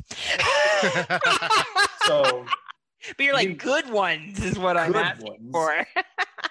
yeah. So you know, I just want more of that stuff. That's why I just don't think we get enough of it, and I think people would eat it up easy because everybody wants it. So I like that. Uh, Heather, how about you? I think a lot of my ideas have been taken, um, which is great, which means we're all super smart. Um, I think that we could do more for Hanukkah as well. I think that Yeah. we do a lot on North Americans' view of Christmas and um, Santa and stuff like that. I think it's easy, low hanging fruit to do, to be quite honest. If we were to do something silly, I would like to see something with reindeer fighting back, like Rudolph getting pissed and being like, I'm done being made fun of. yeah, making it like one Like of those like Jack animal- Frost, only like Rudolph. yes. but that doesn't Right. like talk. Make it more like you know Grizzly from the seventies Yes. or something like that. Right. You know, when nature fights back. right? And it's just the reindeers doing stupid shit for an hour and 20 minutes. Um, Like doing think that- LSD and drinking virgin blood. Is that what yes, yes, right? Like Sharknado only like reindeers. Um, I think that would be really fun. And I think Krampus did a very good job of making it serious. But I would, I don't know, like I, I would like more Krampus movies, but better Krampus movies. Yeah, because Um, after Krampus 2015 came out, there was like a flood of Krampus films, but they're And none of them like, are good. bad. Yeah, Like Mother Yeah. Krampus, Krampus Reckoning. They're all terrible. the only other Krampus that I've seen in a horror film would be that uh, Christmas Horror Story, and I recommend Yeah. that one. And, you know, and I wouldn't mind seeing a remake of Black Christmas that actually follows Black Christmas, not we don't need any more remakes of Black Christmas. But like but the other ones haven't been remakes. Black Xmas is not really a proper But- remake. but you And- don't need to fuck with Black Christmas the original. But why Just can't don't. you take it and modernize it? See, I No. I am all about remakes because it brings new people into the genre, whether I, we I don't. like it or I don't mind remakes either. That's just Right? one of my favorites. And I think Black Xmas does a great job of just playing off the idea. Uh, I, I don't. I strongly disagree with a shot-for-shot remake of the original Black. See, I would be fine with that. I think it could be updated. And if it gets new people into the genre and we get people watching horror and we make more money from other films, Yeah. sometimes you need that. You need the low I- hanging. yeah, I don't. I don't disagree. Yeah, it's like you know what scared us in you know 1974 or whatever doesn't scare us now. No. Like, and we just you need know- Canadians to make it. That would make it better. Yeah. like if we just had a Canadian crew and, you know, Yeah. they would do a much better job. Oh, just another random thought is like what would be fun about like some of the big franchises that we like. Like I would love to see like, hey, let's get uh, you know, you know, everybody's been clamoring for a Jason at Christmas Mm, time. Yeah. Yes. It would be cool if some of these bigger franchise names started dropping in on that. So every everybody's been dying for a bloody Camp Crystal Lake in the winter. Yes. Well, fucking throw Freddy in there. Fucking throw Victor Crowley in there. Fucking throw throw everybody in there. Let's make a, all these Christmas versions of all the things we love would be amazing. And they would be cash cows. So I'm surprised that the studios haven't done it yet. And I think that's the thing with Christmas time, right? Is that you need to have those popular Christmas films that can be bring people in, and then we get them into the classics. That's when you get horror fans hooked, and you get them watching stuff that they wouldn't have normally watched. And I think your anthology idea is great, and especially if we had it from. And I watched an anthology recently that did have directors from different parts of the world Mhm. um, that was for the holidays. But I think if we had one that had more stories and we included countries from the continent, Africa, for example. So if we had Uganda or other, or other places that we're not as familiar with, and they're what they celebrate around this time of year, I think that we could make it even scarier because North Americans are already afraid of what they don't know. Um, Yeah. So, So all you got to do is put it on steroids, and they're going to be super scared. Um, and then you could have your campy, fun little like reindeer games, or you know, where reindeers fight back. It's it's just it's a genre that I agree could be explored a little bit more. Um, with your really well done films, and then your films that are just going to put butts in seats and get people into watching horror movies because really, whether we like it or not, that exists for a reason. Right. Um, and it's yeah, existed in Hollywood since the beginning of time. right? And They've we just got to throw some sex in there Yeah. randomly. Like you could be having sex and Rudolph shows up. Oops. yes. That's why that's why Rudolph has a red nose. He's so yeah, that's right. Someone took Rudolph his girl. Actually, we could do that. Um, you know, which actually, speaking of Christmas movies, that I would like to see a roommate for, and I know everyone loves this claymation. I turned my I would- Christmas lights on, by the way. I know I got excited when I saw that. The the 19 is it 1964 Rudolph the Red-Nosed Reindeer, the claymation? I Is that the year yeah. it came out? Yeah. You know, I wouldn't mind seeing an updated good version of that. Right. Like- Bloody Tim Burton version. Yes, yes. I would love to see Tim Burton take that on. I think it'd be cool. Oh, a Nightmare Johnny- Before Christmas. We didn't cover that one, but that's a No, it's a- an it's awesome Christmas movie, Halloween movie, whatever you want to call it. That's a fun film, Yes, it is. right? But yeah, I, I, yeah, I think I like all these ideas. I would like, I would especially like you we were saying earlier. I'd like to see a lot more like just kind of covering different traditions during the year, or yeah, Yeah. during this time of year. It would be very interesting to see what would ha- like what people could come up come up with. Exactly, right? Yeah, we'll see what happens, but um, you know, just like, as just a uh, uh, PSA, do not watch Black Christmas 2019 anybody if you value the first Black Christmas. or even Black Xmas. I like them both. Yeah. don't- I, do not like 2019. Uh, 2019 should never been named Black Christmas. No, It- because it has it's- nothing it's to do nothing with it. to do with it. And I will agree with you. Black Xmas at least was a little more. Plus, you had They have- Andrea they- Martin in it. They have great kills in Black Xmas. They and do. I- And I love They the do. cookie cutter flesh eating scene. I was telling her that's the part I liked about And it. And it's a very Yeah. 2006 movie. Like you watch that movie and you're like, "Son of a bitch, this is mid 2000s," and you just Hey, know it's that it is Chabert. What's that? Right. Um, yeah, it's great that she's in that, right? I know, and now she's in all the Hallmark Christmas movies. Like, oh, Is she really? She is. Oh boy, She was in the Christmas Waltz that I just recently watched. do you does do you watch these movies? I watched Hallmark Christmas movies. Yes.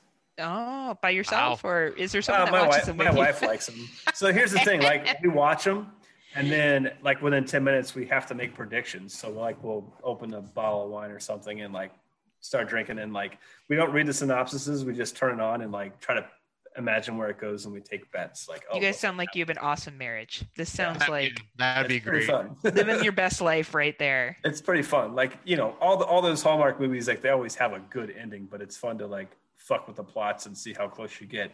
And we get pretty fucking close at this point on what happens. So Imagine like one of those Hallmark movies, and then it turns into a violent slasher halfway through. it'd be great. And like Right. the dude just starts to like, or the chick doesn't get what she wants, and she just starts cutting people up. That would be That's not a diamond ring, you son of a bitch. I'm gonna go have my daddy get his tractor out the barn. He gonna run you over. That'd be great. yes. That'd be awesome. All right, Scotty, do you want to close us out? Get Yes. Xander to do his final plugs. Yeah, I would say. I uh, just want to say thank you, Xander, for joining us on this episode. This has been a Ah, blast thank you for you on. thank you for having me. It was an honor to be here. I'll say you have shown us that we are definitely amateurs in the horror genre. Yeah, we really Oh, are. That's okay. No, no, no, no, no. I Uh, but, appreciate the praise, but it's not deserved. but yeah, feel free to give plug to where people can find you on social media, your show. Yeah, yeah. So obviously you can check us out at cemeterygates.podbean.com. Um, we're also on Spotify and all the other places, but if you need our RSS feed, it's Cemetery Gates Podcast on uh, Podbean. Uh, you can find me on Instagram at Xander underscore Kane. If you want to follow me on there, that's that's cool. I'll do a lot of on my Instagram stories. I post a lot when I'm watching movies. I'll post a lot of like cut scenes from what I'm watching and movie posters and stuff like that, so you can kind of see what I'm watching uh, if you're interested. Also NSFW because some crazy shit pops up on there uh, from time to time. But you know that's why I put it in my story so it disappears and I don't get flagged Right. by Instagram. Smart. Uh, other than that, my actual Instagram posts are mostly of movies and my dog and beer. So, you know, and the occasional selfie. But other than that, yeah, you can follow there and on Twitter, same thing, Xander underscore Kane. And thank you guys a bajillion for having me. And uh, just it was a wonderful day. And I hope everybody that's listening enjoyed the show and got some new movies that they haven't really heard about or just fucking had a good time listening to us because it was a blast. So thank you so much. Absolutely. Glad to have you on. Um, Heather, yeah, like you you're really smart, and I Quit feel like saying now I'm that, just gonna Heather. steal every. No, I'm just gonna steal everything you say, Xander. You're Okay. gonna be like, I uh, I came up with this. I'll be like, I'm pretty sure. I'm like, no, I watched all the 70 movies. I know all of this stuff. right, Scotty? It just means I have no life. That's all. That's all. yes, it means you're a film connoisseur. Yes, yes, yes, yes. But yes, it was a pleasure, Sander. I look forward to coming back on to um, your podcast because Scott's never been invited. So clearly, Uh, yeah, we- we'll we'll get it back on the, No. the reins here shortly. Uh, we usually Yeah. take a break until after the new year. So you don't and, and I got and we got to give Android crap because he never invites any of the guys from It's Not I know, he just does. He always invites just me. invites Heather every time. he's like, nah, Heather and Mona, that's it. That's it. He's he only knows two women. You know what? It's hard for him. His wife's No, like, I'm the- not all- fucking interested, right? All the other one he knows are porn stars. so- right? And, Right. They're, and they're too busy to come on. So he's down to really, really low hanging fruit. Which would be interesting. Oddly, there's a, so when I first started like doing the horror stuff and on Twitter, there there was a very odd kinship between like horror movies and like adult actresses and like sex workers in general like loved horror. So I built a bunch of weird relationships with like you that say whole crew, weird, but- but I oh they were great. They're super stories. people.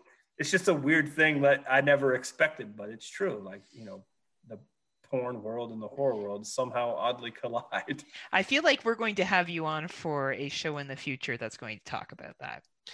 All right. I feel like you have shown us you are knowledgeable, and uh, Uh, yay, I try.